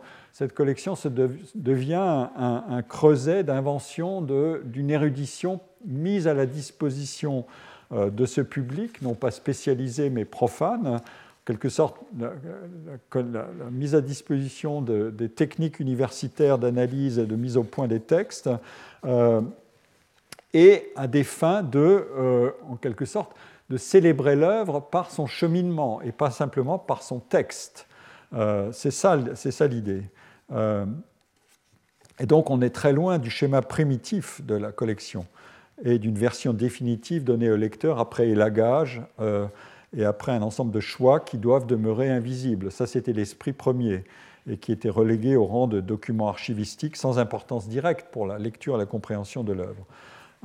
Ici, vous avez la présentation de la nouvelle doctrine éditoriale par la lettre de la Pléiade. J'ai extrait ça d'un texte publié en 2001 qui montre quel est le principe exact qu'on veut adopter. La prise en compte des brouillons n'est pas chose anodine. D'une certaine manière, elle modifie le statut de l'œuvre littéraire. C'est ça le sujet de mon enquête en ce moment. Là, l'œuvre achevée n'est plus une surface plane, unie et donc inattaquable. Elle acquiert une épaisseur, un feuilletage. Pour un peu, elle serait égale à la somme de tous ses états successifs. Enfin, encore convient-il de ne pas simplifier à l'extrême. L'œuvre est aussi autre chose. Si l'auteur l'a achevée et a fortiori l'a publiée lui-même, elle existe comme objet fini. Elle peut donc être éclairée. Donc, il faut à la fois rendre l'œuvre instable et en même temps s'assurer qu'il y a une trajectoire de création qui fait qu'un état stable est le produit de cette trajectoire. Mais on ne peut pas tout en mêler. Alors, les exemples abondent de l'importance accordée au travail génétique et à l'appareil de notes, de commentaires, d'analyses, qui ne sont plus simplement de la philologie, qui, à partir des années 60, ont conféré un tout autre statut aux textes des auteurs publiés dans la bibliothèque de la Pléiade, et un tout autre statut au travail éditorial lui-même. Par exemple, Corneille... D'une édition à l'autre, l'appareil de notes passe de 20 pages en 1934 à 625 en 1980. La recherche du temps perdu de Proust, j'espère avoir le temps de la présenter, occupait 4 volumes dans l'édition de 1987 au lieu de 3 dans l'édition antérieure de 1954, et des volumes beaucoup plus épais.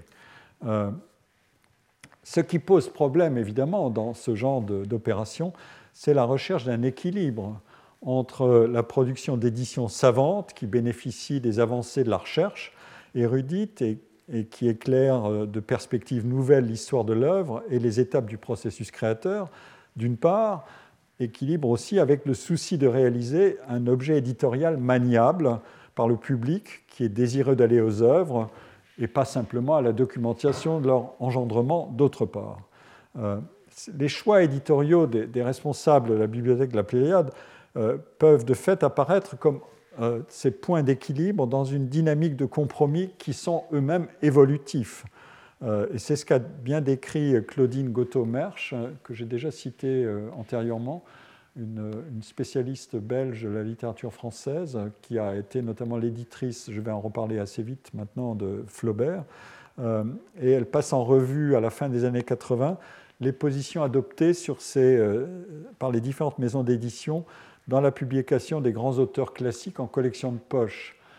Et elle note que la bibliothèque de la Pléiade paraît être l'objet de tiraillements entre des motivations quelque peu divergentes, entre un désir de progrès et une tendance à conserver à la collection l'image qui en a fait l'énorme succès, entre la méfiance à l'égard d'une scientificité qui découragerait l'honnête homme, ce fameux honnête homme, et la volonté de publier des éditions les meilleures en les confiant à des spécialistes. Si bien qu'on doit se faire à chaque fois un accommodement entre les instructions ultra précises qui imposent aux éditeurs scientifiques, ça c'est un témoignage d'elle comme éditrice, doit se faire à chaque fois un accommodement entre les instructions ultra précises qui imposent aux éditeurs scientifiques la forme traditionnelle de choix des variantes et les ruses des 10 éditeurs, parce qu'ils ont leur autonomie de décision aussi, du moins jusqu'à un certain point, qui sont décidés à faire éclater ce cadre, ou en tout cas à rendre le choix le plus large possible. Elle cite un collègue avec qui elle a travaillé. D'où de nouveaux barrages du côté de Gallimard, le contrat du Flaubert, je vais y revenir, stipule que l'édition comprendra un relevé restreint de variables véritablement très importantes. Si j'ai le temps, je vous montrerai tout à l'heure que pour Proust, ça a été encore plus... un compromis encore plus délicat à trouver, et dans lequel d'ailleurs a été embarqué mon collègue Antoine Compagnon, qui est l'éditeur d'un des romans de la recherche, un des volumes de la recherche. Je vais prendre en fait un exemple pour rendre les choses plus claires, c'est l'exemple de Flaubert. Et on célèbre cette année... en 2021, le bicentenaire de sa naissance, je l'ai déjà dit antérieurement, vont bientôt paraître, d'ailleurs dans la collection de la Pléiade, les 2 derniers tomes de l'édition refondue en 5 volumes de la bibliothèque de la Pléiade. C'est une édition qui a été entreprise, qui a commencé d'être publiée en 2001. Et on peut penser que Claudine Gottaut-Mersch était embarquée dans ce projet dès la fin des années 80. Nous allons voir donc comment la doctrine même de la sélection des textes à inclure dans une édition complète se modifie. Ce n'est plus simplement le travail sur les variantes d'un texte connu, par exemple Madame Bovary. J'espère avoir le temps de vous dire un peu quel est le chantier que peut représenter la publication d'un volume comme Madame Bovary. Mais c'est aussi quel est le périmètre exact de l'œuvre qu'on considère être l'œuvre de Flaubert. Le traitement de l'œuvre de Flaubert est en effet remarquable. La première édition des œuvres de Flaubert dans la Pléiade avait été confiée à Albert Thibaudet et à René Duménil après le décès de Thibaudet et parue en 1936.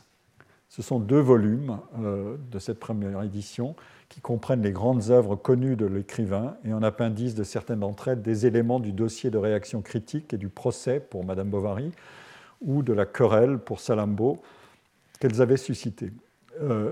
Ces œuvres incluaient également, enfin, les volumes incluaient également des fragments des premières versions de celles des œuvres qui ont connu la libération complexe, telles que La Tentation de Saint-Antoine ou L'Éducation sentimentale, ainsi que des fragments de quelques œuvres de jeunesse,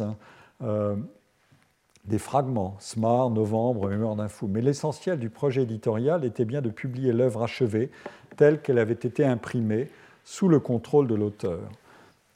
La documentation du travail de création dont Flaubert conservait obsessionnellement l'essentiel des pièces, c'est faramineux, n'avait pas pour vocation d'envelopper la singularité des chefs-d'œuvre et d'en brouiller l'évidence terminale qui était seule jugée d'intérêt public. Thibaudet et Duménil avaient notamment jugé que les œuvres de jeunesse n'avaient d'autre valeur que documentaire et ne méritaient pas de figurer dans leur sélection éditoriale.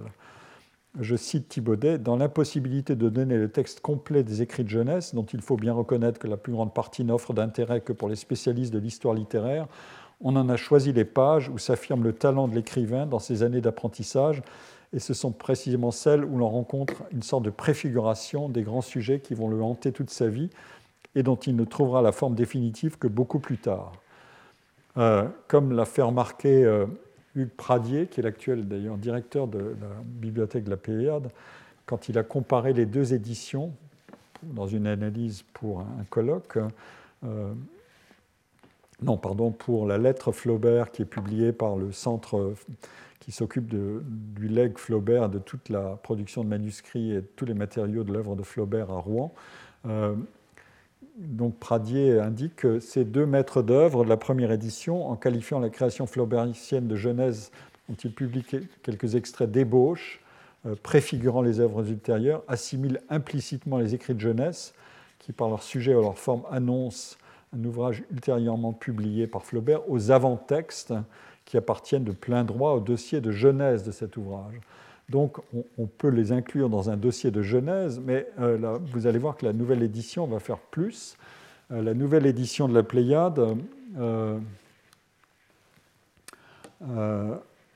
elle est en 5 volumes. Elle a commencé en 2001, comme je l'ai dit. Elle doit s'achever cette année. Et elle diffère de l'ancienne par l'étendue qui est faite à l'étude génétique des textes, mais elle fait aussi droit à la part majeure accordée à la production de Flaubert de jeunesse, qui était donc reléguée autrefois hors du cercle de l'œuvre reconnue, en dehors des éditions les plus complètes, comme la fameuse édition Connard de Flaubert. Je vous donne ici ça, c'est la présentation des œuvres de jeunesse. C'est en petit caractère, donc je l'ai transcrite ici. Vous voyez ici le volume. C'est un volume entier des œuvres de jeunesse qui est publié donc sous la responsabilité de Claudine Gautomer chez Guy Sagne. Elle est aujourd'hui décédée, je crois que son co-éditeur non. Elle comprend cette édition de tome 1 des œuvres complètes, toutes sortes de textes qui sont des textes de jeunesse. Le choix qui est fait et qui est présenté donc par l'éditeur, mais le texte a été écrit certainement sous l'inspiration des deux éditeurs, Guy Sagne et Claudine Gautomersch, c'est de dire nous avons des textes qui sont écrits entre la 10e et la 25e année de Flaubert. Flaubert n'a commencé à publier que après 35 ans. Hein, donc, on voit ici quel est le travail d'exploration de la préhistoire ou de la prébiographie créatrice de Flaubert. Et donc, il y a deux parcours. À la découverte d'un écrivain romantique, ça c'est peut-être pour l'honnête homme, toutes les formes que revêt le romantisme littéraire sont ici abordées, du conte philosophique, allégorique et fantastique, au drame ou au récit historique, en passant par l'autobiographie, la mort, la folie, le désespoir, l'ivresse, le diable, etc. Et deuxième parcours, comment Flaubert devient Flaubert. Dès les narrations et discours, l'attention de Myope, ce goût du détail signifiant qui fera de lui un maître de la description, est à l'œuvre. Donc c'est une forme de lecture rétrospective, je vais y revenir. Dans une leçon d'histoire naturelle, Bouvard et Pécuchet est en germe. Passion et vertu contient des passages rapportés d'un point de vue externe qui annoncent la célébrissime scène du fiacre de Madame Bovary. Et 4 textes au moins proposent des scènes de bal qui montrent mieux que de longs discours comment sont construits les épisodes du bal à la Vaubyessard de Madame Bovary ou du bal costumé chez Rosanette dans l'éducation sentimentale. C'est chez le Flaubert romantique que prend la naissance du mystique, la mystique du style qui donnera les chefs-d'œuvre que l'on sait. Donc, la décision des deux responsables de cette nouvelle édition, Claudine Gottemer chez Guissagne, c'est celle d'une totalisation radicale. Ils disent « Nous présentons ici tous les textes rédigés, même inachevés, imprimés ou non du vivant de l'auteur, et tous les projets non aboutis dont nous avons eu connaissance. » Cet objectif de complétude conduit à inclure donc des écrits d'enfance comme une composition sur Louis XIII, écrite, offerte à maman pour sa fête par Gustave à l'âge de 9 ans et demi, et qui sont promus par la doctrine éditoriale nouvelle au rang d'œuvres autonomes de plein statut. Et donc l'inversion est spectaculaire d'une édition à l'autre, mais aussi au regard de la pratique même d'écrivain de Flaubert, qui n'a rien publié, comme je l'ai dit, avant 35 ans et Madame Bovary, à l'exception de 2 courts textes parus en 1837 dans une feuille littéraire rouennaise. Mais il a déjà abondamment écrit pour lui-même et en se proclamant hostile à toute forme de publication de ses écrits.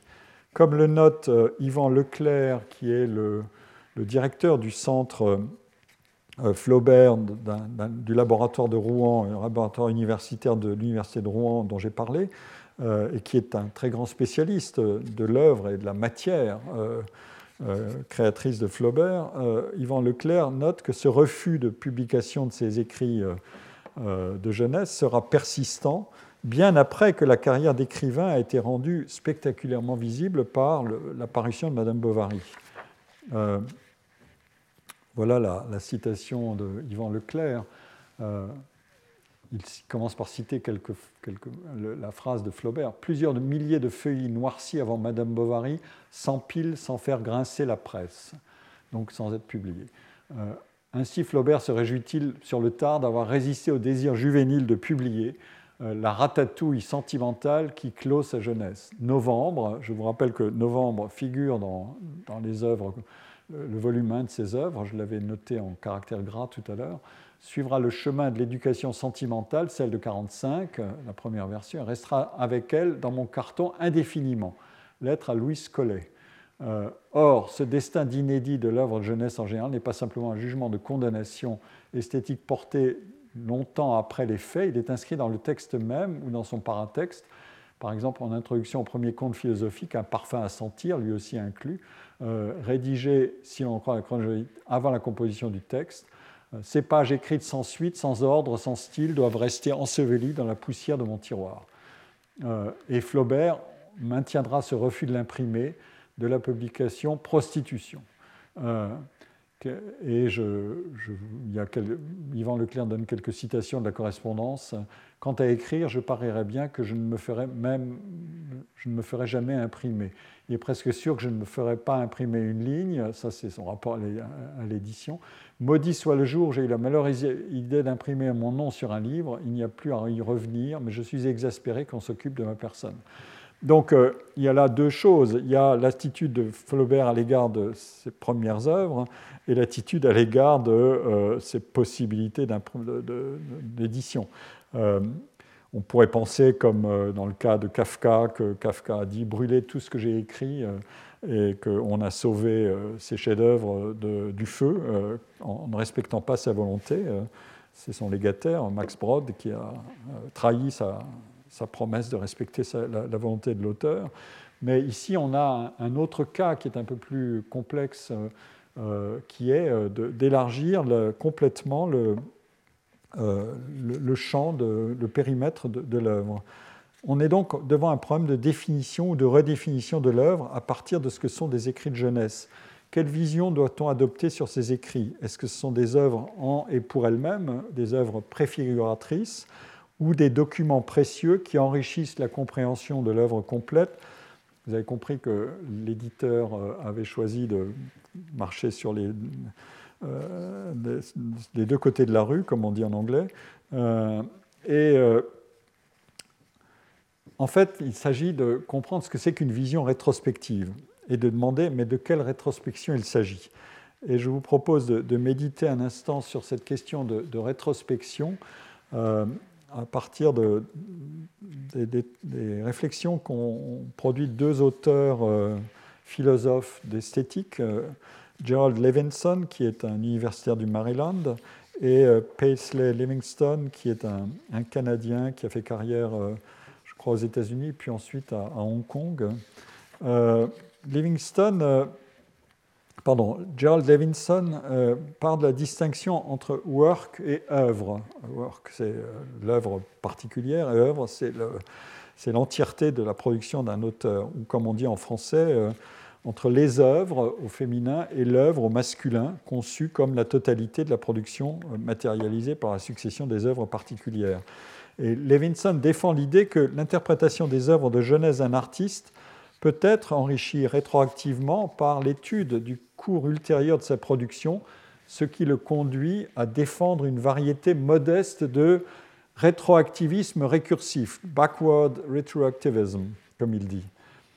Et il distingue cette thèse d'une thèse d'un rétroactivisme plus radical, qui veut discerner dans la production antérieure les prémices, l'anticipation ou la préfiguration. Donc, éclairer, c'est modeste, mais y voir des préfigurations ou des anticipations de traits essentiels de l'œuvre ultérieure, ça c'est le forward retroactivism. Et la thèse se distingue également de la forme traditionnelle d'analyse rétrospective qui veut qu'on puisse très légitimement interpréter les œuvres ultérieures au regard de la production initiale, la connaissance de cette production initiale fournissant en quelque sorte des appuis parmi d'autres pour la compréhension de l'œuvre ultérieure. On pense à Jean Santeuil de Proust qui serait un roman inachevé qui fournirait des clés pour l'étude de la recherche. Et son collègue, donc Paisley Livingston, a mis un peu d'ordre dans l'argumentaire. Je vous donne ici la citation. Étant donné les œuvres W1, Work 1 et Work 2, situées dans la carrière créatrice d'un artiste, et sachant que Work 1 était achevé significativement plus tôt que Work 2, 1. Dans une relation rétrospective, Work 2 possède simplement certaines caractéristiques artistiques relatives à Work 1. Par exemple, Work 2 est la première tentative de l'auteur pour écrire une tragédie. Donc, l'indexical ici, c'est première. C'est-à-dire qu'avant, on n'avait pas d'information, il n'y avait pas de tentative d'écrire une tragédie. Celle-là est une première tentative. Donc, c'est une forme minimaliste. C'est le rétroactivisme modeste, enfin, le plus simple. Dans le rétroactivisme récursif, le contenu artistique de Work 2 comporte certaines caractéristiques qui se rapportent à Work 1. Ces caractéristiques dépendent elles-mêmes de la relation spécifique qu'entretient l'œuvre Work 1 à l'égard de Work 2. Donc Work 2 constitue le point culminant d'un développement qui a pris naissance en Work 1. On voit bien que l'intensité du lien est toute différente. Il y a l'idée d'un développement. Vous comprendrez plus tard, la semaine prochaine, très précisément, à quelle importance on peut accorder à ce mot de développement quand on étudie l'arche complète d'une œuvre écrite sous le principe du work in progress, comme chez Boulez. Et la version numéro 3, c'est le rétroactivisme prospectif ou propulsif, si on veut. Le contenu artistique de Work 1 comporte certaines caractéristiques qui se rapportent à Work 2. Il contient l'expression initiale et incomplète d'un thème qui sera développé. En quelque sorte, on emboîte les deux œuvres et on en fait une sorte de lien organique complet.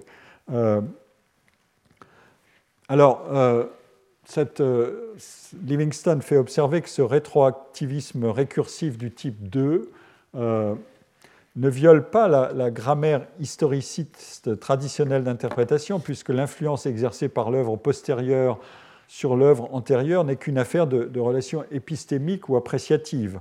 Notre connaissance de l'œuvre ultérieure nous aide à détecter des traits de l'œuvre antérieure que celle-ci possédait déjà au moment où elle fut créée et achevée. Mais le type 3, le rétroactivisme propulsif ou prospectif, impute à l'œuvre antérieure des caractéristiques qu'elle ne peut détenir qu'au regard d'une œuvre qui n'existait pas encore quand les caractéristiques de la première œuvre furent déterminées. Donc c'est un exercice d'interprétation très différent. Levinson, qui donc est en dialogue avec Livingston, ça rime, c'est bien, soutient que les types 2 et 3, donc ces deux-là, sont défendables. On a vu tout à l'heure que le dossier de présentation de l'édition du volume 1 de l'œuvre de Flaubert s'inscrit dans les deux, en quelque sorte, dans ces deux modalités-là. Pourvu qu'on admette que la production de l'artiste est le fruit d'une intention de second ordre, qui guide non pas la production de chaque œuvre, mais qui oriente le cours de la production d'une œuvre à l'autre sur une partie ou sur la totalité de la carrière créatrice de l'artiste. Et l'argument est ici, je ne vais pas le détailler, mais l'idée centrale, c'est que les œuvres ultérieures peuvent augmenter ou affecter la signification des œuvres antérieures, ce qui est une affaire d'ontologie et de sémantique et pas simplement de psychologie. Comment cela se peut-il ? La seule explication est celle-ci. La totalité des productions d'un artiste, donc l'œuvre au masculin, constitue son œuvre au sens large, et cette œuvre peut au moins dans de nombreux cas être considérée comme le résultat d'un seul acte artistique. Un tel acte peut s'étendre sur quelques 80 ans. C'est l'acte de l'artiste situé dans son contexte historique unique et qui dit, exprime et accomplit quelque chose qui forme un tout. Lorsque chaque pièce est un élément, une phase dans un acte artistique qui forme une arche d'ensemble, celle qui, disons, consiste implicitement à proposer une vision du monde, le principe central de l'historicisme traditionnel, qui est de ne pas interpréter l'œuvre en fonction de l'œuvre future, n'est pas réellement violé si nous comprenons en partie les œuvres premières à la lumière des œuvres ultérieures du même artiste, puisque les deux font partie d'un projet plus vaste de l'artiste. Voilà le genre d'argument qu'on trouve, et qui sert à motiver certaines opérations dont j'ai parlé, des opérations éditoriales. On pourrait évidemment, je vais pas aller plus loin, je ne vais pas discuter davantage cette position, mais on pourrait évidemment relancer la discussion en demandant quelle est au fond l'unité exacte de cette idée d'un projet créateur englobant. Ce vocabulaire du projet qu'utilisait Sartre, mais qui a été violemment critiqué par Bourdieu, en disant non, on ne peut pas considérer que l'individu n'est pas affecté par des situations de travail, par des contextes changeants, par des bifurcations d'intentions, etc. etc. Ici, on donne presque une vision super-organiciste pour motiver la totalisation d'un projet et de son édition. Si on veut... si on veut aller plus loin dans l'exercice de travail et considérer le cas Flaubert encore autrement, je vous mentionne ici simplement à titre d'information le tableau génétique de Madame Bovary. C'est un dossier donc, qui est le roman le plus fameux de Flaubert, évidemment, mais qui montre ce qu'a été l'intensité de travail de Flaubert sur ce livre, sur ce roman. Il y a travaillé à peu près 5 ans. Et on dispose pour la matière qui a été le chantier d'écriture de ce livre, de ce roman, on dispose de 4549 pages. Donc c'est absolument vertigineux, et une équipe de plusieurs centaines de personnes, enfin un noyau et beaucoup de collaborateurs, hein, une partie bénévole, une autre non, et internationale, etc., etc., s'est attelée à la transcription, à la numérisation et à l'organisation de ce matériau pour le rendre accessible sur un site. Faites un tour sur le site de bovary.fr, vous verrez, c'est absolument fascinant. Et ici, vous avez la couleur de chaque phrase peut être analysée et indexée, soit en texte publié, en manuscrit copiste, en manuscrit définitif, en brouillon, en passage non retenu.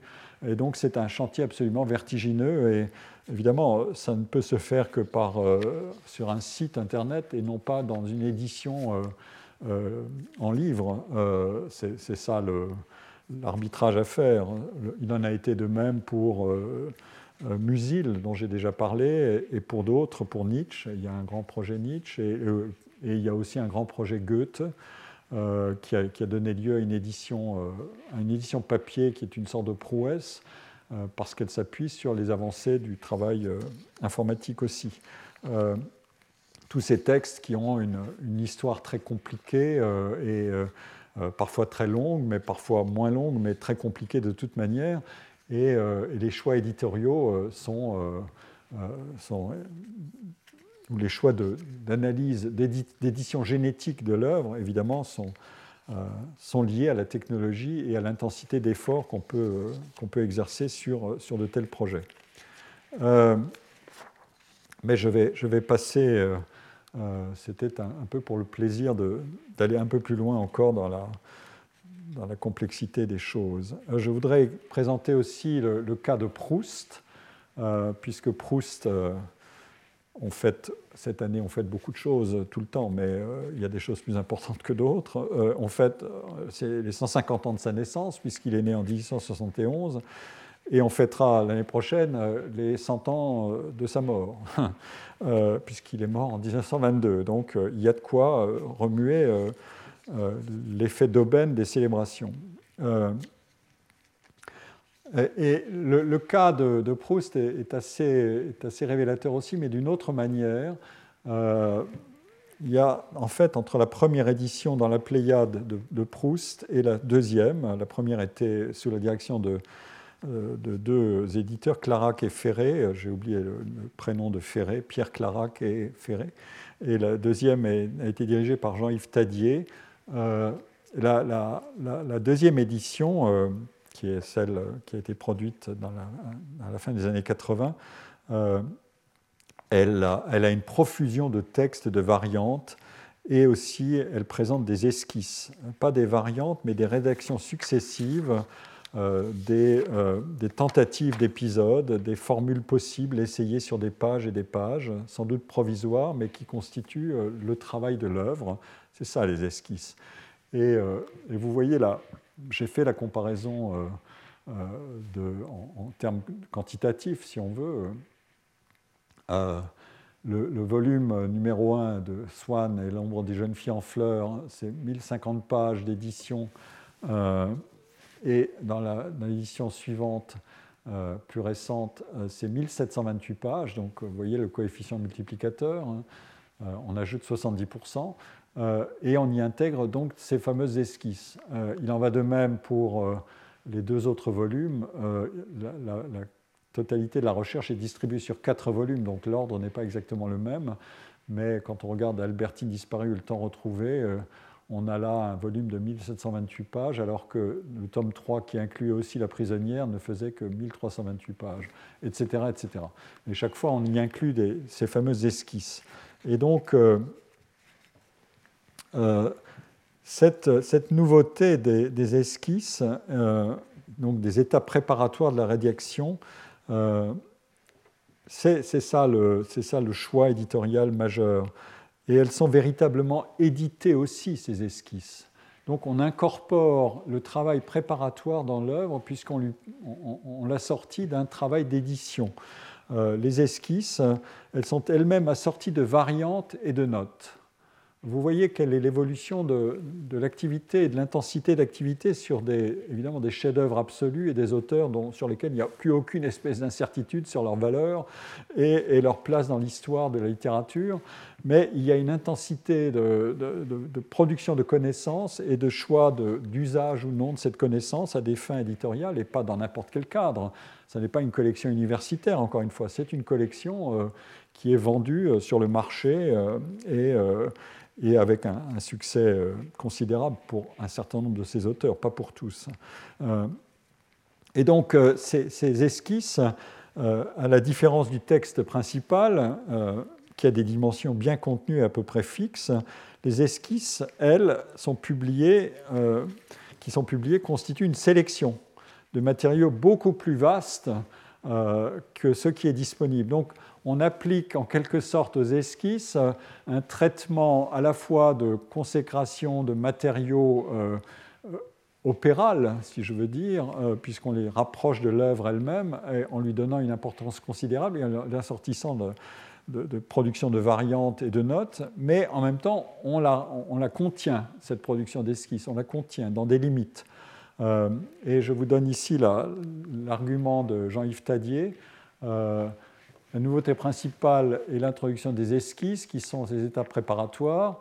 Les esquisses sont accompagnées de variantes et de notes, en nombre limité, je l'ai dit, mais suffisantes pour en permettre la compréhension suivant les deux axes, vertical de la Genèse, horizontal de l'intrigue romanesque. On ne pouvait tout donner. Les 75 cahiers de brouillon et les 20 cahiers de mise en note, les feuilles volantes, les cartons de paperolles, les carnets qui forment avec la dactylographie et les épreuves l'héritage de Proust, aurait demandé, s'il avait fallu tout publier, des volumes plus nombreux. Et c'est un euphémisme. Les lecteurs auraient d'autre part mal compris que l'on donna 16 versions d'un même passage. Mais c'est ce que fait l'édition Flaubert, mais sur Internet. Il a fallu choisir. Nos notices décrivent l'ensemble des documents que les érudits peuvent dépouiller en retassant le mouvement de la création proustienne depuis l'origine jusqu'au texte définitif, etc. Notre but n'est donc pas de permettre de lire les cahiers de brouillon de Proust, mais de retracer textes à l'appui la biographie de l'œuvre. Donc c'est presque, au lieu d'avoir une biographie au sens classique du terme, c'est une biographie génétique de l'œuvre et non pas une biographie de l'auteur, une biographie de l'œuvre. Voilà le transport dans l'élargissement de l'admiration et de l'affairement autour de l'œuvre, voilà le transport à un autre niveau de l'exercice et des choix. Jean-Yves Tadier continue ici. Pardon, ça c'est... je reviens. Les versions éditées, les variantes retenues ont été suivant leur importance, leurs différences. Et de même, si plusieurs esquisses se ressemblent, nous n'en avons donné une seule. Donc, il ne peut pas appliquer le même traitement à tous les matériaux. Le résultat, en tout cas, est assez net. Le texte définitif, par exemple, du côté de chez Swann, à l'ombre des jeunes filles en fleurs, première partie autour de Madame Swann, comprend 630 pages de volume, du volume 1 de la nouvelle édition, et les esquisses en forment 407 pages.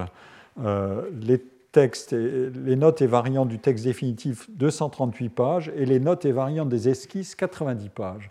Donc vous voyez qu'on a éclaté la notion d'œuvre en la biographisant, en quelque sorte. Et évidemment, il y a des choix à faire, puisque le choix, il est extensif sur l'œuvre, mais restrictif sur l'augmentation de l'œuvre. On ne peut pas augmenter jusqu'à produire tout. Donc, ça donne évidemment lieu à des frustrations de la part de ceux qui s'affairent autour de l'œuvre. Je cite ici un joli article de Jacques Drillon dans l'Obs. Jacques Drillon est un journaliste très cultivé, à la fois en littérature et en musique. Il raconte l'histoire des choix qui ont dû être faits à propos de la bibliothèque de la Pléiade et en particulier à propos de Proust.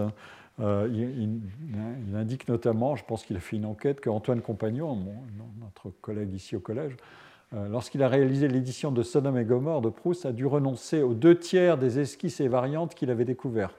Cela a été très frustrant, dit-il avec amertume. Son appareil était tout de même constitué de 173 pages d'esquisses en petits caractères, 76 pages de notices elle-même très annotée, et 366 pages de notes et variantes, soit 615 pages.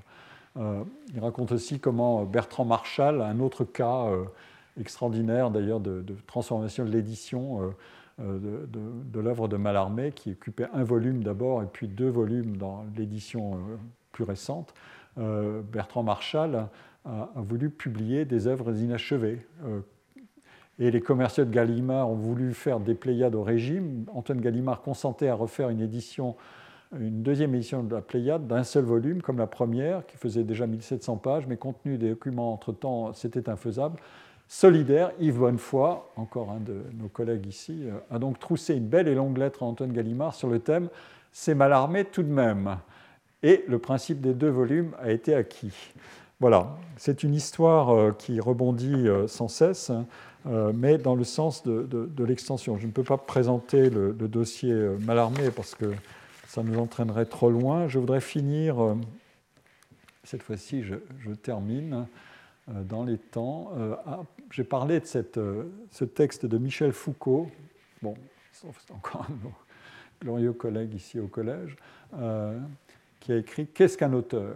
Et en 1969, il prenait position dans la fameuse controverse sur « L'auteur est-il mort ?» Autrement dit, l'auteur en tant que personnage a l'épaisseur biographique constituée, un être de chair et de sang, qui a une histoire, des pensées, des intentions, etc. etc. Tout ça avait été, en quelque sorte, érasé ou remis au rencard ou relativisé par l'école structuraliste qui disait « mais les intentions de l'auteur ne comptent pas, sa biographie n'a pas beaucoup d'importance, c'est la langue et le langage qui sont les producteurs de sens et de contenu principalement, et l'auteur n'est en quelque sorte qu'au service de cette langue, et il est un peu un inconscient ou un somnambule dans ce processus, et à la limite, la notion même d'œuvre, d'auteur devrait être effacée. Et si vous rajoutez la dimension d'intertextualité, c'est-à-dire les œuvres se parlent entre elles, à travers ceux qui, certes, tiennent la plume, mais c'est que les œuvres se parlent entre elles, vous avez rajouté la deuxième dimension, la dimension de connexion entre toutes les œuvres qui sont produites selon ce processus dans lequel l'auteur lui-même, en tant qu'être singulier, identifiable, n'a pas beaucoup d'importance. Et Foucault s'en prend en quelque sorte à cette idée que l'auteur n'existe pas, mais... Il veut élargir l'analyse à l'œuvre. Quelles conséquences on va en tirer pour l'œuvre ? La notion d'œuvre, on nous dit en effet que le propre de la critique n'est pas de dégager les rapports de l'œuvre à l'auteur, ça c'est le principe qui a permis en quelque sorte d'effacer l'auteur, ni de vouloir reconstituer à travers des textes une pensée, une expérience, elle doit plutôt analyser l'œuvre dans sa structure, dans son architecture, sa forme intrinsèque et les jeux de ses relations internes. C'était le grand choix structuraliste. Or, il faut aussitôt poser un problème. Qu'est-ce qu'une œuvre ? Qu'est-ce donc que cette unité curieuse qu'on désigne du nom d'œuvre ? De quels éléments est-elle composée ? Une œuvre, n'est-ce pas ce qu'a écrit celui qui en est un auteur ? On voit les difficultés surgir. Si un individu n'était pas un auteur, est-ce qu'on pourrait dire que ce qu'il a écrit ou dit, ce qu'il a laissé dans ses papiers, ce qu'on a pu rapporter de ses propos pourrait être appelé une œuvre ? Tant que Sade n'a pas été un auteur, qu'étaient donc ses papiers, des rouleaux de papier sur lesquels, à l'infini, pendant ses journées de prison, il déroulait ses fantasmes. Et le texte continue ainsi. Mais supposons qu'on ait affaire à un auteur. Autrement dit, c'est un jeu de garantie symétrique. L'œuvre vaut par la réputation de l'auteur, et la réputation de l'auteur permet de qualifier l'œuvre. Supposons qu'on ait affaire à un auteur. Est-ce que tout ce qu'il a écrit ou dit, tout ce qu'il a laissé derrière lui, fait partie de son œuvre ? Problème à la fois théorique et technique, c'est fort bien pensé tout ça. Quand on entreprend de publier, par exemple, les œuvres de Nietzsche, où faut-il s'arrêter ? Il faut tout publier, bien sûr, mais qu'est-ce que ça veut dire tout ? Tout ce que Nietzsche a publié lui-même, c'est entendu, les brouillons de ses œuvres, évidemment, les projets d'aphorismes, oui, les ratures également, les notes au bas des carnets, oui, mais quand à l'intérieur d'un carnet rempli d'aphorismes, on trouve une référence, l'indication d'un rendez-vous, d'une adresse, une note de blanchisserie, œuvre ou pas œuvre, mais pourquoi pas, et cela indéfiniment. Parmi les millions de traces laissées par quelqu'un après sa mort, comment peut-on définir une œuvre ? La théorie de l'œuvre n'existe pas et ceux qui ingénument entreprennent d'éditer des œuvres manquent d'une telle théorie et leur travail empirique s'en trouve bien vite paralysé. Je termine. On m'aperçoit quel foisonnement de questions se pose à propos de cette notion d'œuvre, de sorte qu'il est insuffisant d'affirmer « passons-nous de l'écrivain, passons-nous de l'auteur et allons étudier en elle-même l'œuvre ». Le mot « œuvre » et l'unité qu'il désigne sont probablement aussi problématiques que l'individualité de l'auteur. Voilà une bonne conclusion au parcours que je vous ai proposé. On voit que ces notions d'œuvre et d'auteur ont une plasticité qui est variable et une variabilité dans le temps et dans les choix, et que c'est une construction, mais que c'est la durabilité et la réputation d'un certain nombre d'œuvres et d'auteurs qui permet à ce jeu constructiviste ou constructif de transformation de l'œuvre à travers son épaississement, sa biographisation, etc., d'avoir un sens, et aussi un sens commercial, il faut bien le dire. Je vous donne un dernier exemple, non, je ne l'ai pas inclus, si, je crois l'avoir inclus ici, qui est Ségalen. Victor Ségalen est un auteur qui vient d'être publié par la Pléiade, et on a là certainement un exemple ultime, ou une avancée supplémentaire dans les choix éditoriaux de la Pléiade, puisque Ségalen a laissé beaucoup de manuscrits totalement inachevés, et que c'est un véritable casse-tête.